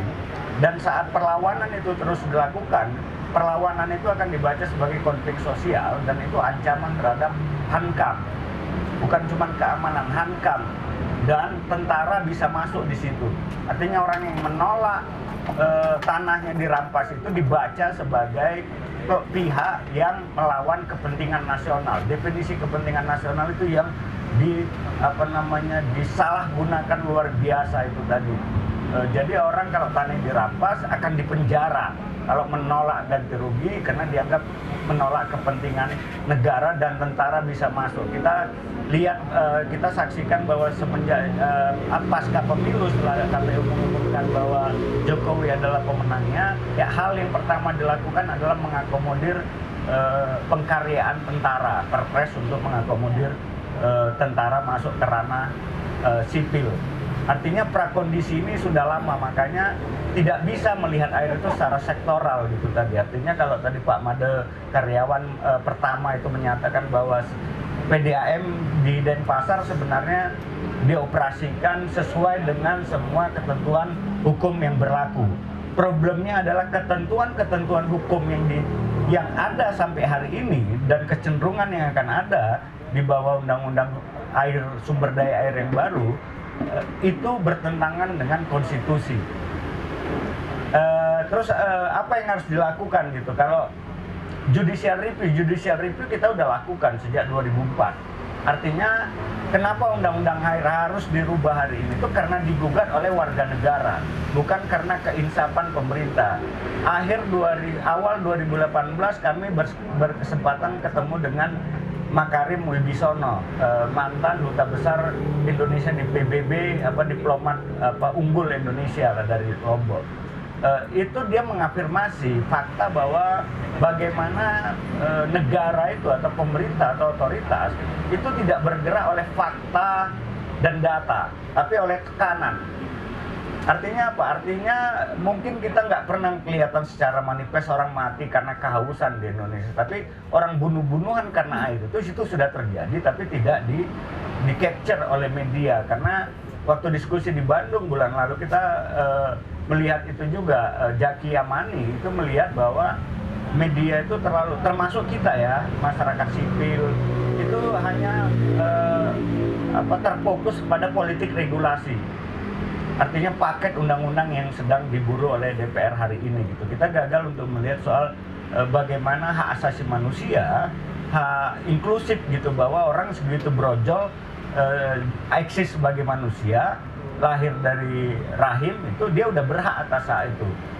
Itu diletakkan bersamaan tadi dengan hak privat, hak komersil, hak yang dengan e, didapat dengan membayar atau hak yang didapat dengan apa namanya kemampuan teknologi dan kemampuan uh, finansial. Artinya eh, undang-undang air ini salah satu bahan yang akan memicu yang tadi saya sebut nuklida sosial. Jadi ke depan itu apa yang uh, konflik yang selama ini tidak terbaca tapi terjadi ya uh, perebutan uh, lahan orang sampai jual kerbau jual emas untuk beli air itu khususnya di daerah kecil itu makin makin sering terjadi bahkan bunuh-bunuhan itu sudah terjadi Eh, itu makin akan makin intensif uh, makanya dan uh, apa sama dengan tadi itu bahwa pengelolaan air itu harus terpadu. Tidak mungkin kita mengelola air yang terpadu tanpa misalnya melihat daerah konservasi ruang terbuka hijau bagaimana sanitasi dikelola bagaimana air tanah di di apa dilestarikan untuk generasi ke depan. Karena itu terbentuk ratusan ribuan tahun. Tidak boleh dieksploitasi hari ini tapi asumsi legal yang dipakai pemerintah bahwa kita masih punya sumber air yang banyak. Mengasumsikan air tanah itu bisa dikeruk. Itu fakta yang real terjadi uh, di, di kawasan pulau-pulau kecil. Artinya uh, selama ribuan tahun masyarakat kita komunitas warga di Indonesia sebenarnya kalau airnya terbatas misalnya Bali dan Sumatera atau Papua yang berbeda eh, apa namanya neraca airnya airnya lebih banyak dari penggunaannya sebenarnya bisa menyesuaikan untuk tidak terlalu boros air gitu. Artinya bukan eh, kita boros air enggak tapi yang kita lihat adalah klaim bahwa semua hal didekati dengan kacamata ekonomi klaim yang sering ditertawakan oleh banyak orang bahwa integrated water resource management yang dipaksakan oleh Bank Dunia lewat pembentukan Undang-Undang Nomor 72 2004 yang dibatalkan oleh MK karena melegitimasi swastanisasi air terselubung itu malah mau di makin dilegalisasi hari ini. Dan apa yang harus dilakukan? Tadi kenapa? Tadi Bobi pertama itu e, menyebutkan kita justru diskusi di daerah-daerah daripada misalnya menyiapkan JR judicial review hari-hari ini. Karena pertarungannya di situ. Pertarungannya ada kan ada di desa akan ada di daerah. Tergantung sebenarnya kepemimpinan di level-level di bawah e, pemerintah pusat itu. Bahwa negara itu bukan cuma di Jakarta gitu. Artinya e, kita punya bahan e, konstitusional bahwa tafsir Mahkamah Konstitusi eh, deklarasi apa namanya universalitas hak asasi manusia itu lebih kuat daripada aturan yang dibikin DPR. Kita dari 2015 itu udah berkeyakinan bahwa DPR mau bikin undang-undang air baru seribu kali pun nggak akan ngaruh. Tinggal bagaimana kita apa namanya mendiskusikan kemungkinan-kemungkinan baru terkait pertanyaan misalnya siapa sebenarnya penegak hukum yang legitimate itu selain aparatur negara warga negara adalah uh, apa namanya penegak hukum yang sah. Artinya misalnya dalam konteks Sukabumi sering saya katakan di mana daerah, daerah itu daerah tertinggal tapi di sisi lain pajak apa namanya pendapatan daerahnya adalah pajak air tanah itu sebenarnya warganya di sana berhak memotong pipa aqua atau menghentikan operasi hotel-hotel mewah yang menjedot air tanah yang bayar lebih murah daripada rumah tangga sendiri gitu itu sebenarnya tindakan konstitusional atau uh, ada tesis yang menyebutkan bahwa fakta-fakta bahwa negara itu gagal menjalankan fungsinya sebagai negara, menyelenggarakan kepentingan publik, itu makin kentara. Saatnya warga negara menyelamatkan negara dengan memerankan fungsi itu. Tinggal kolaborasi antar kita itu dipentingkan untuk agar saat partisipasi warga negara itu dilakukan yang terjadi bukan kriminalisasi yang ngawur luar biasa belakangan sering banyak apa ya sering sekali kita temukan misalnya satu min satu min dan Budi Pego di Banyuwangi yang orang menanam di tanah yang dia punya hak karena ada izinnya di situ tapi dikriminalisasi e, Budi Pego menolak tambang yang mengancam hajat hidupnya ruang hidupnya itu malah dituduh penyebar komunisme gitu. Artinya memang hari ini kita sedang melihatkan apa namanya melihat rejim yang e, bertindak sesukanya karena didukung oleh sebagian Eh, bagian dari yang dulu kita asumsikan masyarakat sipil atau kelompok pro demokrasi dan dengan percaya diri luar biasa. Dan ini apa namanya sesuatu yang bukan main-main. Ini sesuatu yang kalau kita biarkan apa ini akan menimbulkan bom sosial konflik yang sebenarnya tidak perlu kita hadapin. Karena dari awal bisa diprediksi bisa dicegah asal negara berperan sebagai negara hak warga negara diberikan dan swasta tidak dibiarkan mengkooptasi ranah publik berlebihan. Swasta harus diatur. Masalahnya dalam undang-undang air yang sekarang itu negara BUMN, BUMD, BUMDes sampai individual itu diletakkan secara setara saya nambahnya Baik, terima kasih Jack. Mungkin ada tambahan? Satu? Ya. Ada lagi? Satu lagi? Tidak ada? Ya, satu dulu. Ya, selamat malam. Terima kasih atas waktunya. Nama saya Wahyu. Jadi mungkin saya ada pertanyaan. Untuk di Bali sendiri, daerah-daerah yang terkena krisis itu di mana saja dan mungkin apakah ada alasan spesifik daerah tersebut mengalami krisis air? Sekian, terima kasih.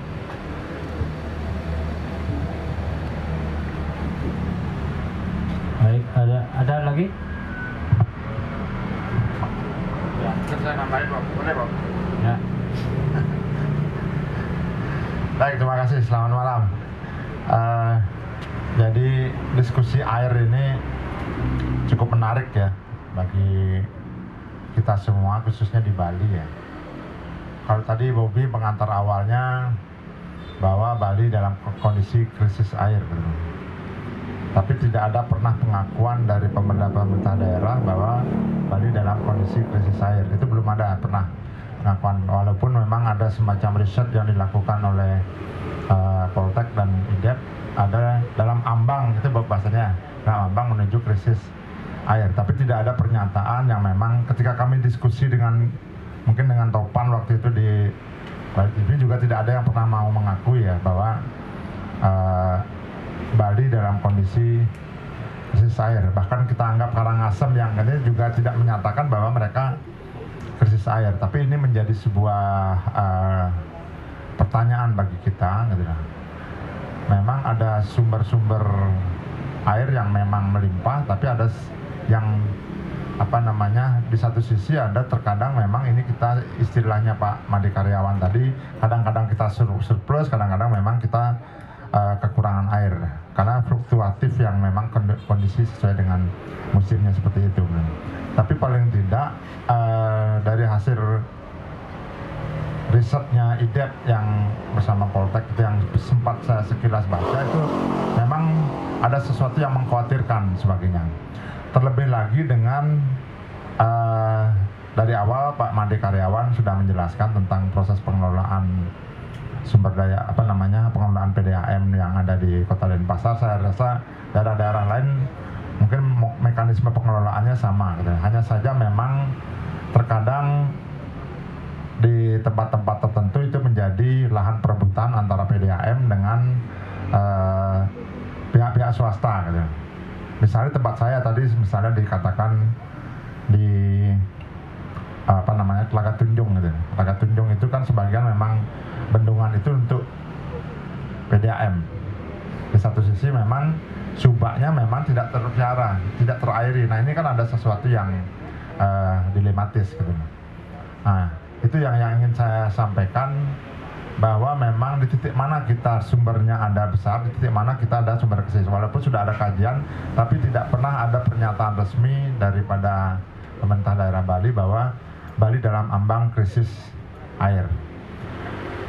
Tadi kawan Sigit ya tadi menyampaikan terkait dengan regulasi dan persoalan-persoalan yang ada di Indonesia. Syukur ya tadi mungkin kita sedikit sekalipun kita mungkin belum membaca ya apa isi daripada undang-undang sumber daya air itu tapi dari kawan Sigit sudah menjelaskan sebagian besar eh, persoalan-persoalan itu terkait dengan regulasi yang ada gitu karena ini diturunkan juga seperti Ijek bilang ini PP-nya sudah dipersiapkan sebelumnya gitu. dan ini berimplikasi kepada eh, pemanfaatan air untuk publik gitu. di satu sisi eh, perusahaan air daerah katakanlah seperti PDAM atau apa istilahnya dan tempat-tempat lain mungkin punya nama yang berbeda gitu. Di satu sisi juga ada pihak-pihak swasta yang ingin mencoba mengeruk sumber-sumber daya air yang ada di masing-masing daerah gitu dengan proses swastanisasi dan ini kekhawatiran kita bersama dengan undang-undang yang tadi eh, Sigit sampaikan. gitu. Nah, bagaimana coba kita berpikir bersama mengantisipasi karena kita semua terutama di kota-kota besar memang pemanfaat air yang memang cukup besar gitu. Tetapi tidak ada suatu sikap yang memang kita bisa ingin bagaimana mengantisipasi eh, defisit air gitu. Karena belum ada semacam pencegahan, mengantisipasi dan segala macamnya. Itu belum apalagi dengan adanya undang-undang apa namanya undang-undang sumber daya air ini mengkhawatirkan bagi kita. Ada proses air tidak lagi kalau bahasanya meminjam istilahnya bahasanya CEO-nya Nestle yang kemudian dibuatkan t-shirt oleh kawan Dewa kita menjadi mohon maaf naskleng gitu karena ada pernyataannya memang bahwa air tidak lagi menjadi hak publik tapi dia sudah menjadi hak privat. Nah, CEO-nya Nestle memang menyatakan seperti itu. Nah, inilah yang berbahaya bagi kita. Bagaimana mengantisipasi bahwa ada sebuah dalam kutip perlawanan secara publik bahwa proses privatisasi air ini harus kita minimalisasi.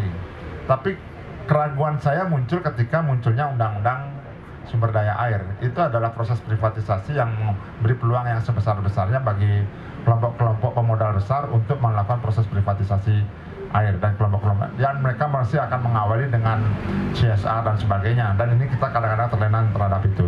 Mungkin dari saya seperti itu Pak. Terima kasih. Baik, terima kasih Marita. Mungkin ada tanggapan dari Kapan dulu?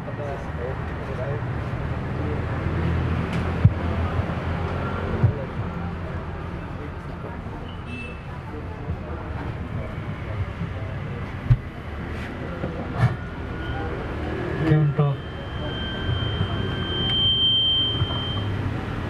Bali di krisis apa apa penyebabnya? Kalau dari catatan dari Walhi setidaknya Kota Denpasar dan Kabupaten Bandung tersebut eh, jelas mengalami krisis air. Yang pertama jika dilihat di eh, dilihat eh, air di daerah Denpasar itu yang daerah Sanur sudah terjadi in- intrusi air laut di mana air laut itu sudah masuk menggantikan air tanah karena karena banyak di karena banyak airnya disedot itu. Lalu eh, kalau di Bandung sama juga seperti itu. Bahkan kalau eh, bahkan seperti hotel-hotel BTDC meng- eh, perharinya menghabiskan air paling sedikit eh, 1000 1300 meter kubik itu setara dengan 1300 air yang dipakai oleh kepala keluarga. 1300 kakak dipakai oleh satu hotel BTDC seperti itu. Jadi di sana bisa kita lihat bagaimana borosnya penggunaan air oleh industri pariwisata. Serta hingga eh, hingga menyebabkan terjadinya kerusakan lingkungan hidup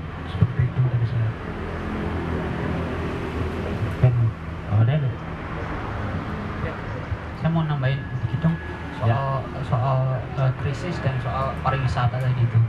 Nah, eh, gini ya, soal krisis air dan pariwisata sebenarnya eh, term krisis itu juga sebenarnya kalau kita mau dorong-dorong secara eh, masif dan lain sebagainya tanpa kita eh, apa namanya siapkan eh, antisipasinya bagi masyarakat term itu bakalan digunakan oleh eh, kelompok-kelompok yang berkepentingan untuk mendorongkan kepentingannya sendiri misalnya eh, selama ini term krisis itu dijadikan legitimasi untuk memperkuat pasar Eh, jadi misalnya eh, apa namanya atau eh, memperkuat ekonomisasi terhadap air itu sendiri. Jadi misalnya kalau krisis maka yang digunakan adalah eh, pembatasan penggunaan air atau misalnya mekanisme eh, mekanisme eh, ekonomi, mekanisme pasar untuk atau pemberian harga terhadap air agar eh, penggunaan air itu bisa efektif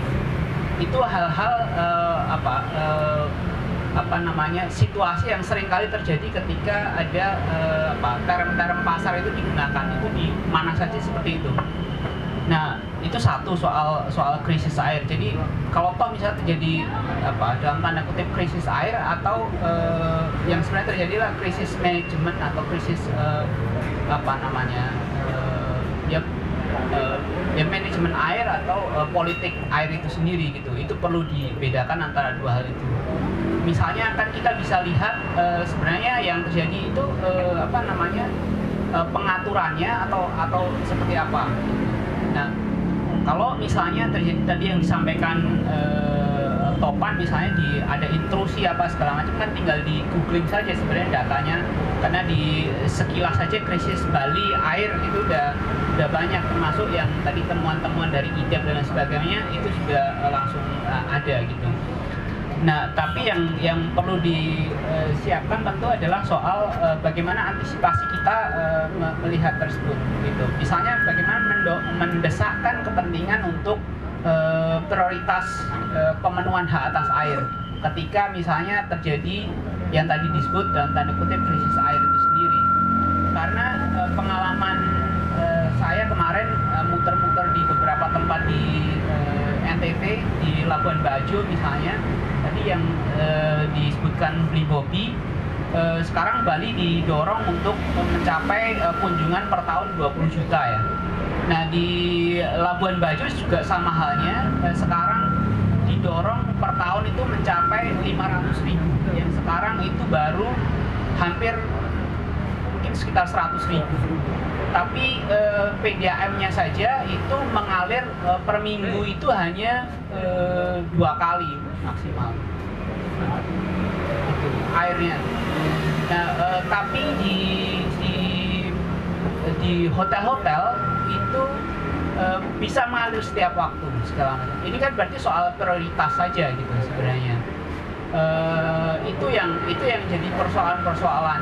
Eh, ketika misalnya soal daya tampung, daya dukung dan sebagainya tidak di tidak di eh, apa namanya dilihat sebenarnya konteks eh, pariwisata dan sebagainya mau mau seperti apa Eh, juga soal mendesakkan kepentingan eh, pemenuhan hak atas air atau prioritas pemenuhan hak atas air itu sendiri bagi gerakan-gerakan rakyat gitu misalnya itu yang menurut saya perlu dilihat secara secara khusus. Nah terus juga soal eh, soal krisis air tadi, gitu. misalnya ini eh, selama ini kita sudah jadi apa sudah dimaklumkan bahwa kalau kemarau itu ya memang kurang air.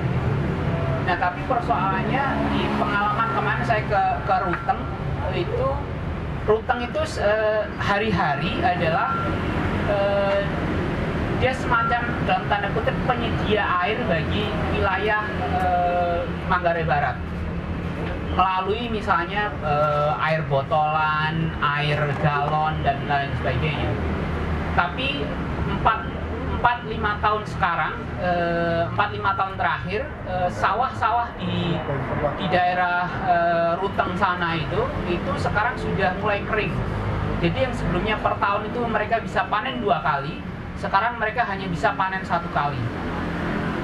Nah, itu persoalan apa sebenarnya? Kan jadi ma- maksud saya soal soal krisis, soal kemarau dan sebagainya itu juga perlu dilihat sebenarnya yang terjadi apa gitu. Eh, apakah benar memang eh, airnya kurang atau eh, prioritasnya yang tidak ter ter apa namanya terejawantahkan dengan baik atau eh, soal teknis atau soal politik gitu maksud saya Eh, itu saja terima ada tambahan? Eh, terima kasih terkait eh, intrusi yang di daerah Sanur. Memang seperti itu keadaannya. Di samping itu juga di sekitar Sidekarya. Jadi sebenarnya akibat penggunaan air bawah tanah yang berlebihan akhirnya mempengaruhi juga eh, kadar air di bawah. Nah kami eh, PDAM sendiri dengan terpaksa juga akhirnya saat ini sudah memanfaatkan air yang ada di air eh, sumur bor kami yang ada di sini kami. Nah di sisi lain harus kami akui di Denpasar memang belum ada pengaturan penggunaan air bawah tanah yang lebih apa ya lebih keras lah sehingga eh, dengan perbedaan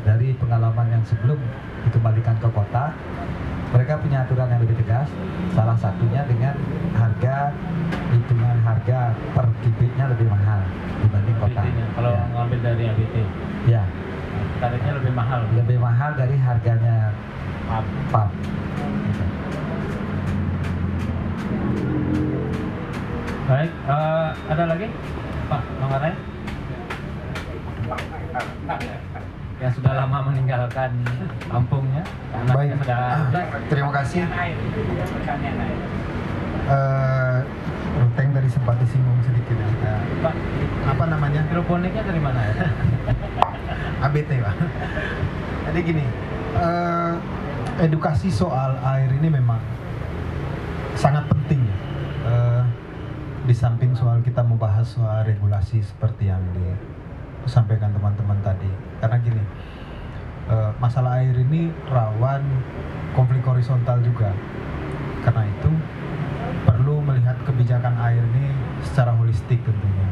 Saya mengambil karena tadi sudah disebut, saya ngambil contoh misalnya. Itu kan areal pertanian. Seingat saya sekitar awal 80-an 90-an negara mewajibkan untuk mencetak sawah. Artinya ada program besar-besaran untuk mencetak sawah.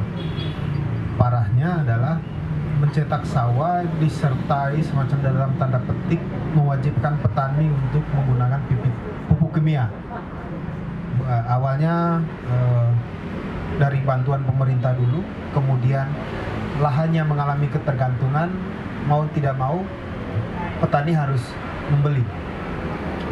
Hubungannya dengan dengan sumber daya air ini adalah ketika pertanian masih lahan kering atau masih eh, tidak menggunakan pupuk kimia, maka kebutuhan akan air tidak begitu tinggi. Mungkin teman-teman yang bermain di pertanian organik bisa lebih menerangkan hubungan antara penggunaan pupuk kimia dengan tingkat kebutuhan air.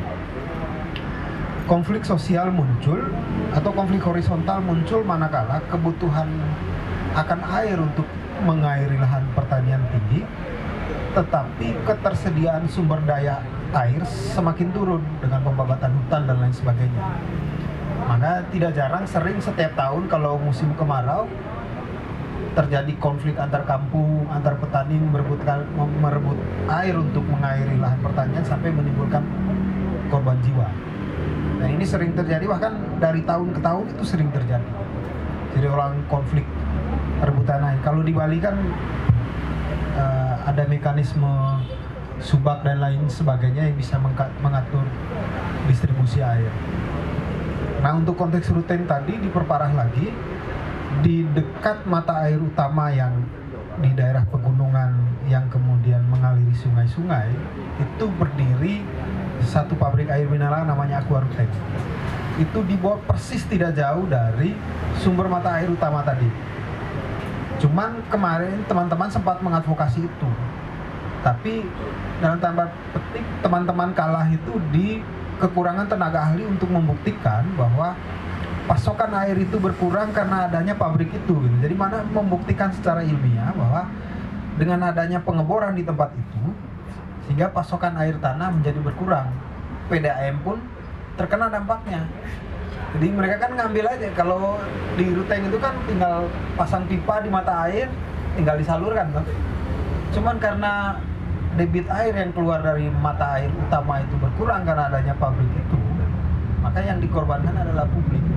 PDAM merugi, lalu tidak bisa air. Nah berkaitan dengan edukasi yang saya sampaikan di awal tadi, maka menjadi penting di sini pertama eh, pengetatan perizinan terhadap perusahaan-perusahaan yang ingin menjual air itu satu kedua soal bagaimana menjaga sumber-sumber mata air eh, utama dengan tidak membabat hutan lalu dalam artian yang lebih luas lagi ternyata soal sumber daya air ini tidak terlepas dari aktivitas-aktivitas yang lain seperti pertanian tadi semakin menggunakan pupuk kimia maka konflik horizontal dan perebutan air itu pasti akan tetap terjadi. Terima kasih. Ada tanggapan atau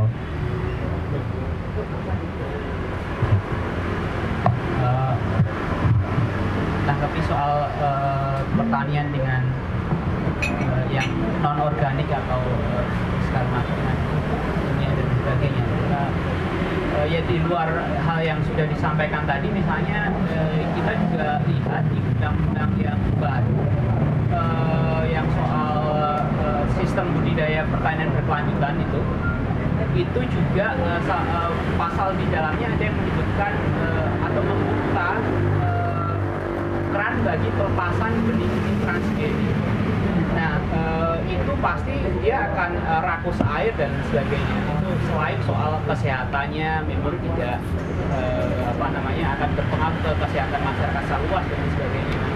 Itu yang juga maksud saya kalau kita bicara soal uh, air pengelolaan dan sebagainya tentu kan juga nggak bisa parsial dan sebagainya.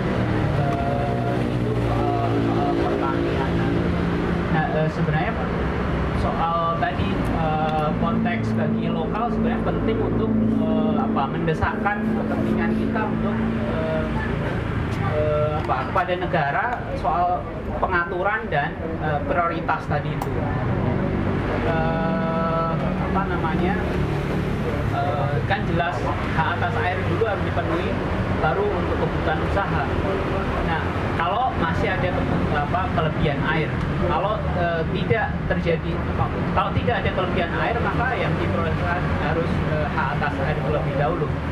Nah, itu baru bisa dipenuhi kalau misalnya kita punya data soal uh, water balance, keseimbangan air, neraca air dan sebagainya kan harus ada uh, juga dipaparkan.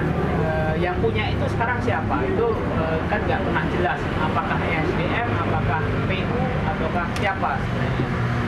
Itu data itu tidak uh, tidak apa namanya jarang sekali dipaparkan kepada publik uh, uh, sebagai pemegang hak rakyat atas air.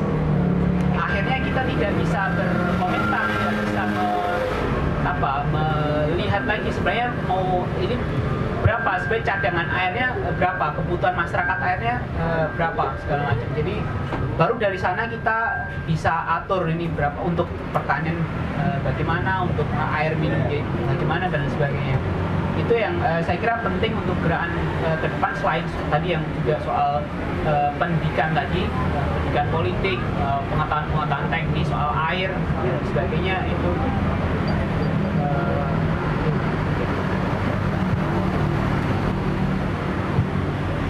Baik, ada tambahan? Kalau tidak, kita tutup diskusinya. Ada? Ya. saya mau kasih masukan dan juga sedikit pertanyaan ya kalau ini dari segi agak sedikit ilmiah pertama menarik ini Eh, sebetulnya sangat penting eh, kita bicara air dan sangat relevan Bali itu sebetulnya secara filosofi kita tahu eh, asal usul filsafatnya eh, kalau nggak bisa dibilang agama adalah agama tirta ya air. Jadi semuanya berhubungan dengan eh, air. Air adalah kehidupan itu sudah filosofi sejak eh, Resi Markandia ya. Ada lontar eh, Resi Markandia itu di tentang misalnya keberadaan Pura Ulun Cari misalnya.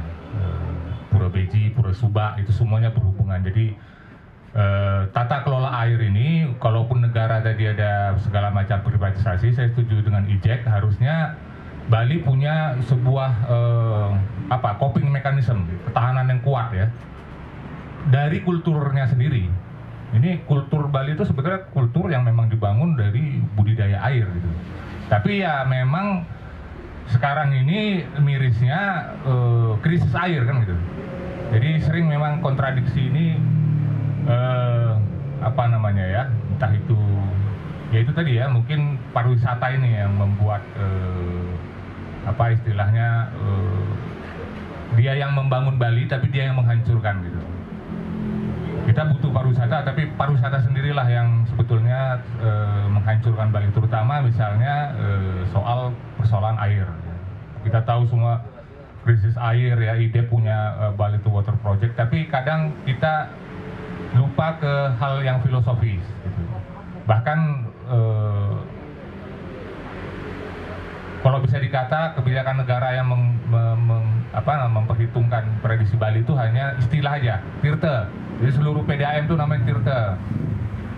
Tirta Jaya, Tirta Empul, Tirta apa, Tirta Nadi kalau di Medan Tirta Nadi semua Tirta gitu. Tapi mereka lupa filosofi eh, filosofi air itu. Padahal filosofi air itu sudah ada di Bali, senjatanya kuat gitu. Itu yang sebetulnya strategi yang eh, harus kita punya gitu. dan itu sudah di sudah dibuktikan misalnya kalau kita melawan privatisasi ya Uh, for Bali sendiri itu sudah membuktikannya ketika kita kunci dengan uh, apa aspek kultural sembilan naga mau seribu naga pun putus dia di sini. Kita sikat uh, kentut pun kita beri tolak reklamasi kata Pak Direktur Walhi kan gitu. Nggak bisa dia. Kita hantam harus kita harus kembali lagi uh, senjatanya adalah senjata kebudayaan kultur itu. Nah kadang tapi kita sendiri di Bali sering melupakan itu. Kita punya kekuatan, kita punya amunisi yang ampuh, tapi kita sendiri sebetulnya udah kehilangan akarnya. Kehilangan, uh, kita udah nggak ngerti lagi air itu uh, apa tradisinya. Uh, bagaimana misalnya perilaku leluhur orang Bali itu dalam melindungi air gitu. Itu kan udah nampak. Bahkan uh, sebelum Bersih Marken dia men mendirikan uh, gunung apa uh, Besaki, Pura Agung Besaki, Pura Utama, itu sebetulnya tradisi uh, pura orang Bali itu mulai dari yang kecil pura ulencari itu pura subak itu hulu dia kan begitu ada mata air pasti langsung dilindungi langsung buat pura katanya. Begitu lihat mata air langsung dilindungi. Itu proteksi itu itu sistem proteksinya kalau sekarang kan enggak gitu. Begitu ada air kalau bisa lapor ke PDAM atau lapor ke uh, perusahaan air gitu. Jadi bukan lagi uh, apa namanya berpikiran untuk memproteksi gitu. Tapi bagaimana memang konsumtif gitu, konsumsi. Dan kita memang dilupakan, dihancurkan oleh tadi epistemologi tadi istilah Jack tadi dihancurkan dengan cara-cara uh, yang paling halus. Misalnya katakanlah ini ya, kita sering sekali secara filosofi kita nggak sadar selalu dibilang bahwa aqua itu memproduksi air. Tidak ada, aqua itu nggak memproduksi air dia memproduksi plastik pabrik-pabrik kemasan air itu dia memproduksi plastiknya nih airnya itu diproduksi oleh alam. Nggak ada dia enak alir dia memangnya dia bisa buat air gitu? Airnya dari air tanah air tanah air permukaan yang disedotnya dia hanya memproduksi plastik. Itu yang harus di di dekonstruksi itu. Ini juga eh, Pak Darmawan tadi kibul ya saya tahunya juga ini. Saya juga mau tanya juga nih eh, apakah misalnya PDAM punya strategi itu punya nggak filosofi jangan-jangan PDAM Bali ini juga ngikutin negara gitu. padahal secara antropologis secara kebudayaan secara arkeologis segala macam itu tata kelola air itu awalnya itu ya sebenarnya ada di Bali ini gitu ribuan tahun umurnya gitu dari uh, subak apa kalau Stephen Lansing bilang tuh antropolog profesor antropologi itu water system, water subak, gitu. subak, water subak yang Kintamani itu terkenal sekali tuh di dalam di dunia itu. Itu jadi kajian utama itu. Bagaimana orang Bali ribuan tahun yang lalu dia sudah tahu bagaimana cara tata kelola air yang sampai detail sekali, bahkan diverifikasi secara komputer tepat dia. Bagaimana dia menghitung secara hulu dari Kintamani sampai ke bawah ke hilirnya itu meng mengairi ribuan hektar sawah itu bisa sawahnya sama serentak masuk deh itu dibuktikan itu udah ribuan tahun yang lalu tata kelola airnya malah sekarang kita hancur-hancuran gitu. nah ini sementara PDAM sendiri sebenarnya ketika dijadikan benar tadi kata Ijek tadi ya jadi nggak ada bedanya dengan apa perusahaan gitu loh nggak ada hajat hidup orang banyak gitu tidak melupakan filosofi apa tata kelola yang sudah dibangun oleh leluhur-leluhur orang Bali dulu. Nah ini PDAM ada nggak punya strategi itu? Punya nggak sebenarnya fil filosofi air itu? Kemudian punya nggak sebetulnya eh, bagaimana air ini diversifikasi air gitu? Jangan cuma ngomongin air, tapi air ini sumbernya dari mana? Gitu. Kalau Butan kan jelas mereka, tutupan negara Butan itu 70 70% adalah hutan jadi mau musim kering, mau musim kering di mana pun, mereka itu karena 70% tutupan negaranya adalah hutan, dia bisa memproduksi air terus menerus dan dari hutan itulah apa namanya eh, apa sumber sumber daya air itu yang bisa di, di eh, transfer menjadi energi, menjadi listrik kan. Dia negara hutan itu terkenal negara dengan energinya surplus listrik dari eh, hidro ya, hidroenergi Sementara Bali ya Topan pasti tahu itu data Walhi ada. Bali ini kurang dari 30% tutupan hutannya. bahkan cuma 22 persen kalau nggak salah ya data Wali. 22 persen hanya tutupan hutan di Bali. Mirisnya 18 persen itu hanya ada 18 persen tegakan pohonnya. 4 persen itu kosong. Nah ini bagaimana nih? Apakah ini hanya kewajiban mana nih? Juga tadi yang dibilang tadi uh, Ijek tadi ini nomenklaturnya nggak jelas nih. Padahal ya jelas ada hubungannya kalau kita lihat lagi secara antropologi secara sejarah Bali itu ada hubungannya uh, air itu dengan misalnya pepohonan. Katakanlah kita uh, dalam ilmu konservasi air misalnya itu ada empat jenis pohon ya yang paling gampang untuk kalau kita mau mengukur apakah satu area itu dia punya nggak uh, apa alat ukur indikator bahwa dia bisa dijadikan daerah konservasi yaitu empat pohon aren bambu Moroseae kalau nggak salah uh, fig itu sama kayu-kayu besar.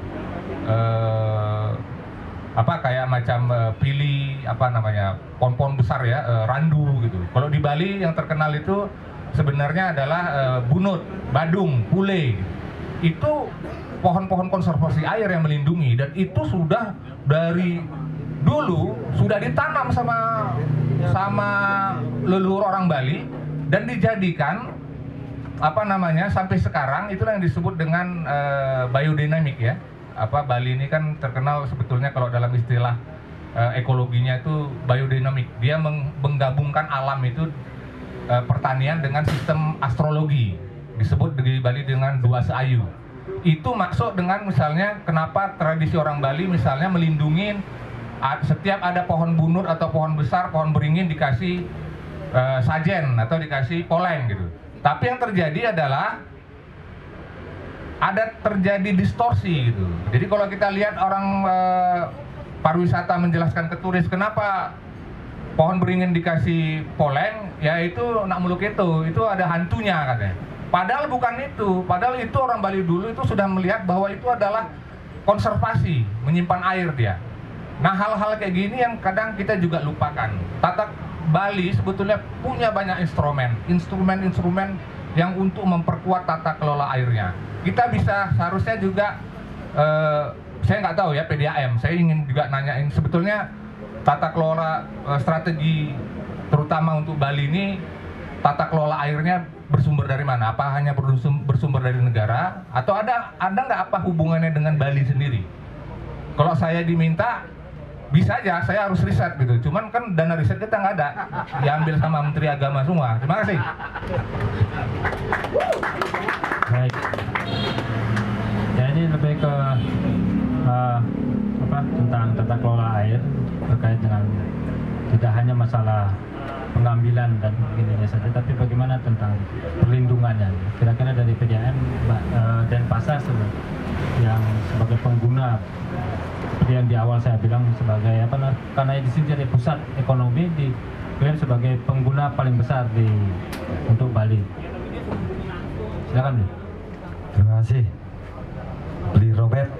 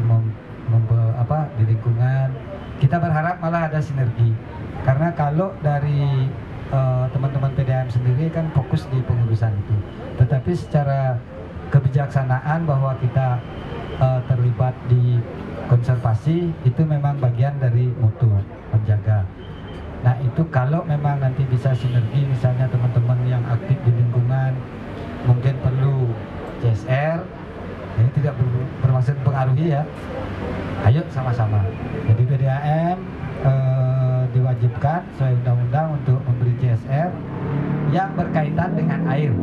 Konservasi itu berkaitan. Nah kami terbuka untuk itu.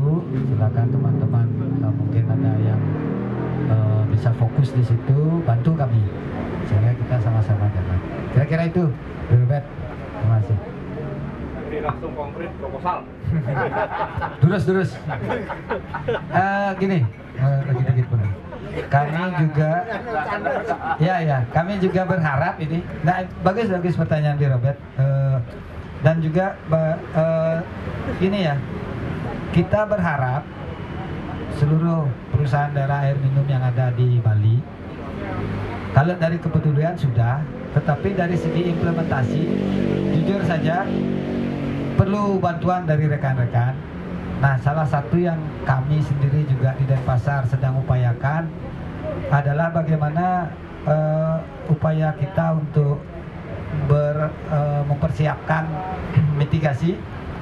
Jadi pada saat bencana, bagaimana kita punya stok air itu tidak bisa dilakukan sendiri oleh PDAM. Mungkin saya sudah pernah bicara sama Pak Mar Pak Maulana Marbika. Tolong bantu kami untuk ayo bareng-bareng kita ajak masyarakat eh, untuk ikut membuat stok air di rumah masing-masing. Itu sangat berguna. Ketika misalnya di satu rumah ada tangki yang menampung sekitar 600 liter bisa dipakai untuk sehari ketika katakanlah belum bencana tapi akibat ada mungkin kebocoran pipa kami itu eh, lumayan membantu untuk memberi ketenangan kami menyelesaikan pekerjaan di lapangan. Karena tidak ada ribut di medsos kan gitu.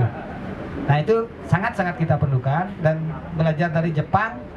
Harusnya kepedulian kita ada untuk di situ. Entah itu teman LSM entah itu teman wartawan.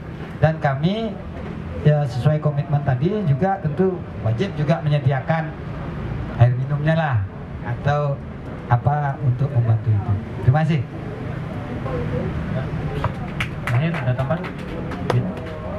Enggak, eh, tadi di luar yang ditanyakan ke Mandiri Karyawan, eh, tadi di Bang Robert juga menyebutkan eh, eh, satu hal yang yang penting juga misalnya eh, sekarang itu kita berhadapan dengan nafas komersialisasi. Jadi bukan hanya eh, berhadapan dengan privatisasi itu saja. Itu yang perlu dicamkan. Jadi misalnya kalau di undang-undang yang baru eh, atau peraturan-peraturan turunannya mungkin ke depan tidak akan ada banyak eh, kata privat, swasta dan lain sebagainya gitu. Tapi komersialisasi air itu juga bisa dilakukan oleh badan-badan publik. Jadi ada term eh, korporatisasi badan publik. Jadi badannya mungkin publik tapi eh, perilakunya menjalankan usahanya, menyediakan airnya dan lain sebagainya tetap saja eh, kayak kayak korporat, kayak swasta biasa gitu. Itu itu yang juga perlu dicermati gitu. Eh, saya kira eh, itu aja tambahnya. Terima kasih. Kapan ada? Baik. Baik, kalau tidak ada, mungkin akan saya tutup eh, diskusi ini. Yang penting ada beberapa catatan-catatan penting bahwa terkait masalah sumber daya air ini tidak serta merta atau tidak bisa disederhanakan. Ada beberapa hal yang cukup penting di luar tadi konteks tentang undang-undang tadi. Bahwa kita tetap mengacu kepada konstitusi kita bahwa uh, air bumi dan air ini harus di apa namanya diperuntukkan se- seluas-luasnya untuk kepentingan lebih- besar kepada atau pada publik. Tapi di dalam aturan-aturan bawahannya ini yang menjadi pertanyaan lebih apa menjadi tidak sinkron dengan uh, perintah konstitusi. Nah, terkait masalah Bali tadi eh, ada beberapa apa namanya pertanyaan-pertanyaan yang khusus tadi eh, persoalan kita yang mendasar di sini kalau di luar misalnya tentang pertanian yang lebih luas eh, apa namanya bisnis eh, agrobisnis pengembangan tambang dan segala macam. Nah di Bali kita menghadapi yang lebih pelik lagi yaitu dunia usaha yang bentuknya namanya pariwisata ini. Sering kali kita ber, apa namanya bersinggungan dengan kepentingan mana? Kepentingan Bali atau kepentingan pariwisata? Atau kepentingan pariwisata atau untuk Bali tadi. Nah di sini ada harus ada kes, uh, uh, tata kelola yang lebih uh, jelas. Karena ini banyak sekali penelitian kajian tentang bagaimana dunia usaha khususnya pariwisata ini punya concern yang lebih tinggi terhadap uh, konservasi khususnya masalah air ini karena kita tidak bisa hidup tanpa air. Gitu. Nah, teman-teman uh, banyak mendorong ini.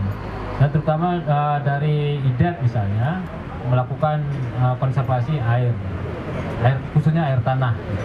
Salah, karena kita melihat bahwa tutupan-tutupan lahan yang tadi disampaikan oleh uh, Robert tadi, ya memang ti- tidak sudah tidak mampu gitu loh untuk apa me- menyerap air ke, sebagai cadangan air kita.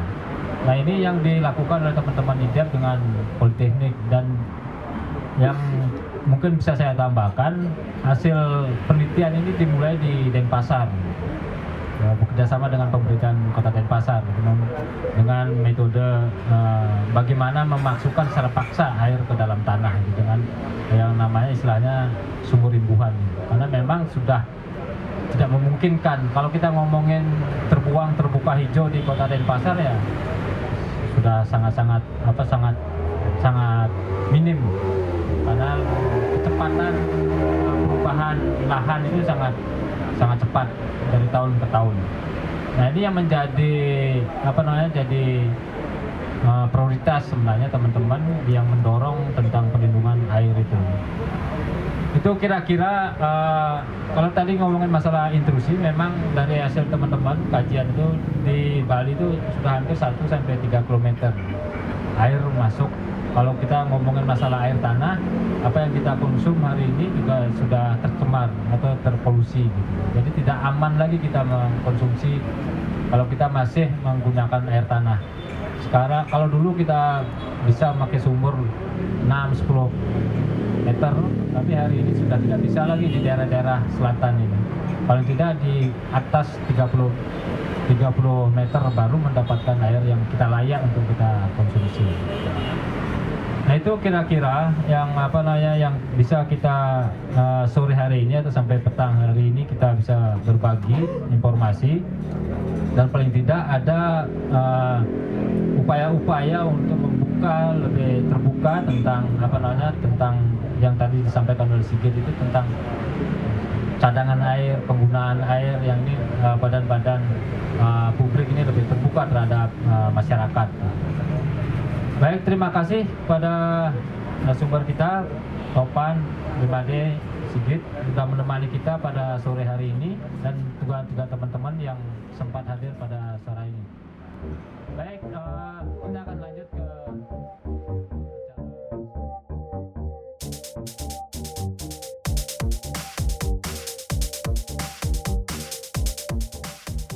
Demikian audio doc episode kali ini. Sampai jumpa di episode-episode selanjutnya.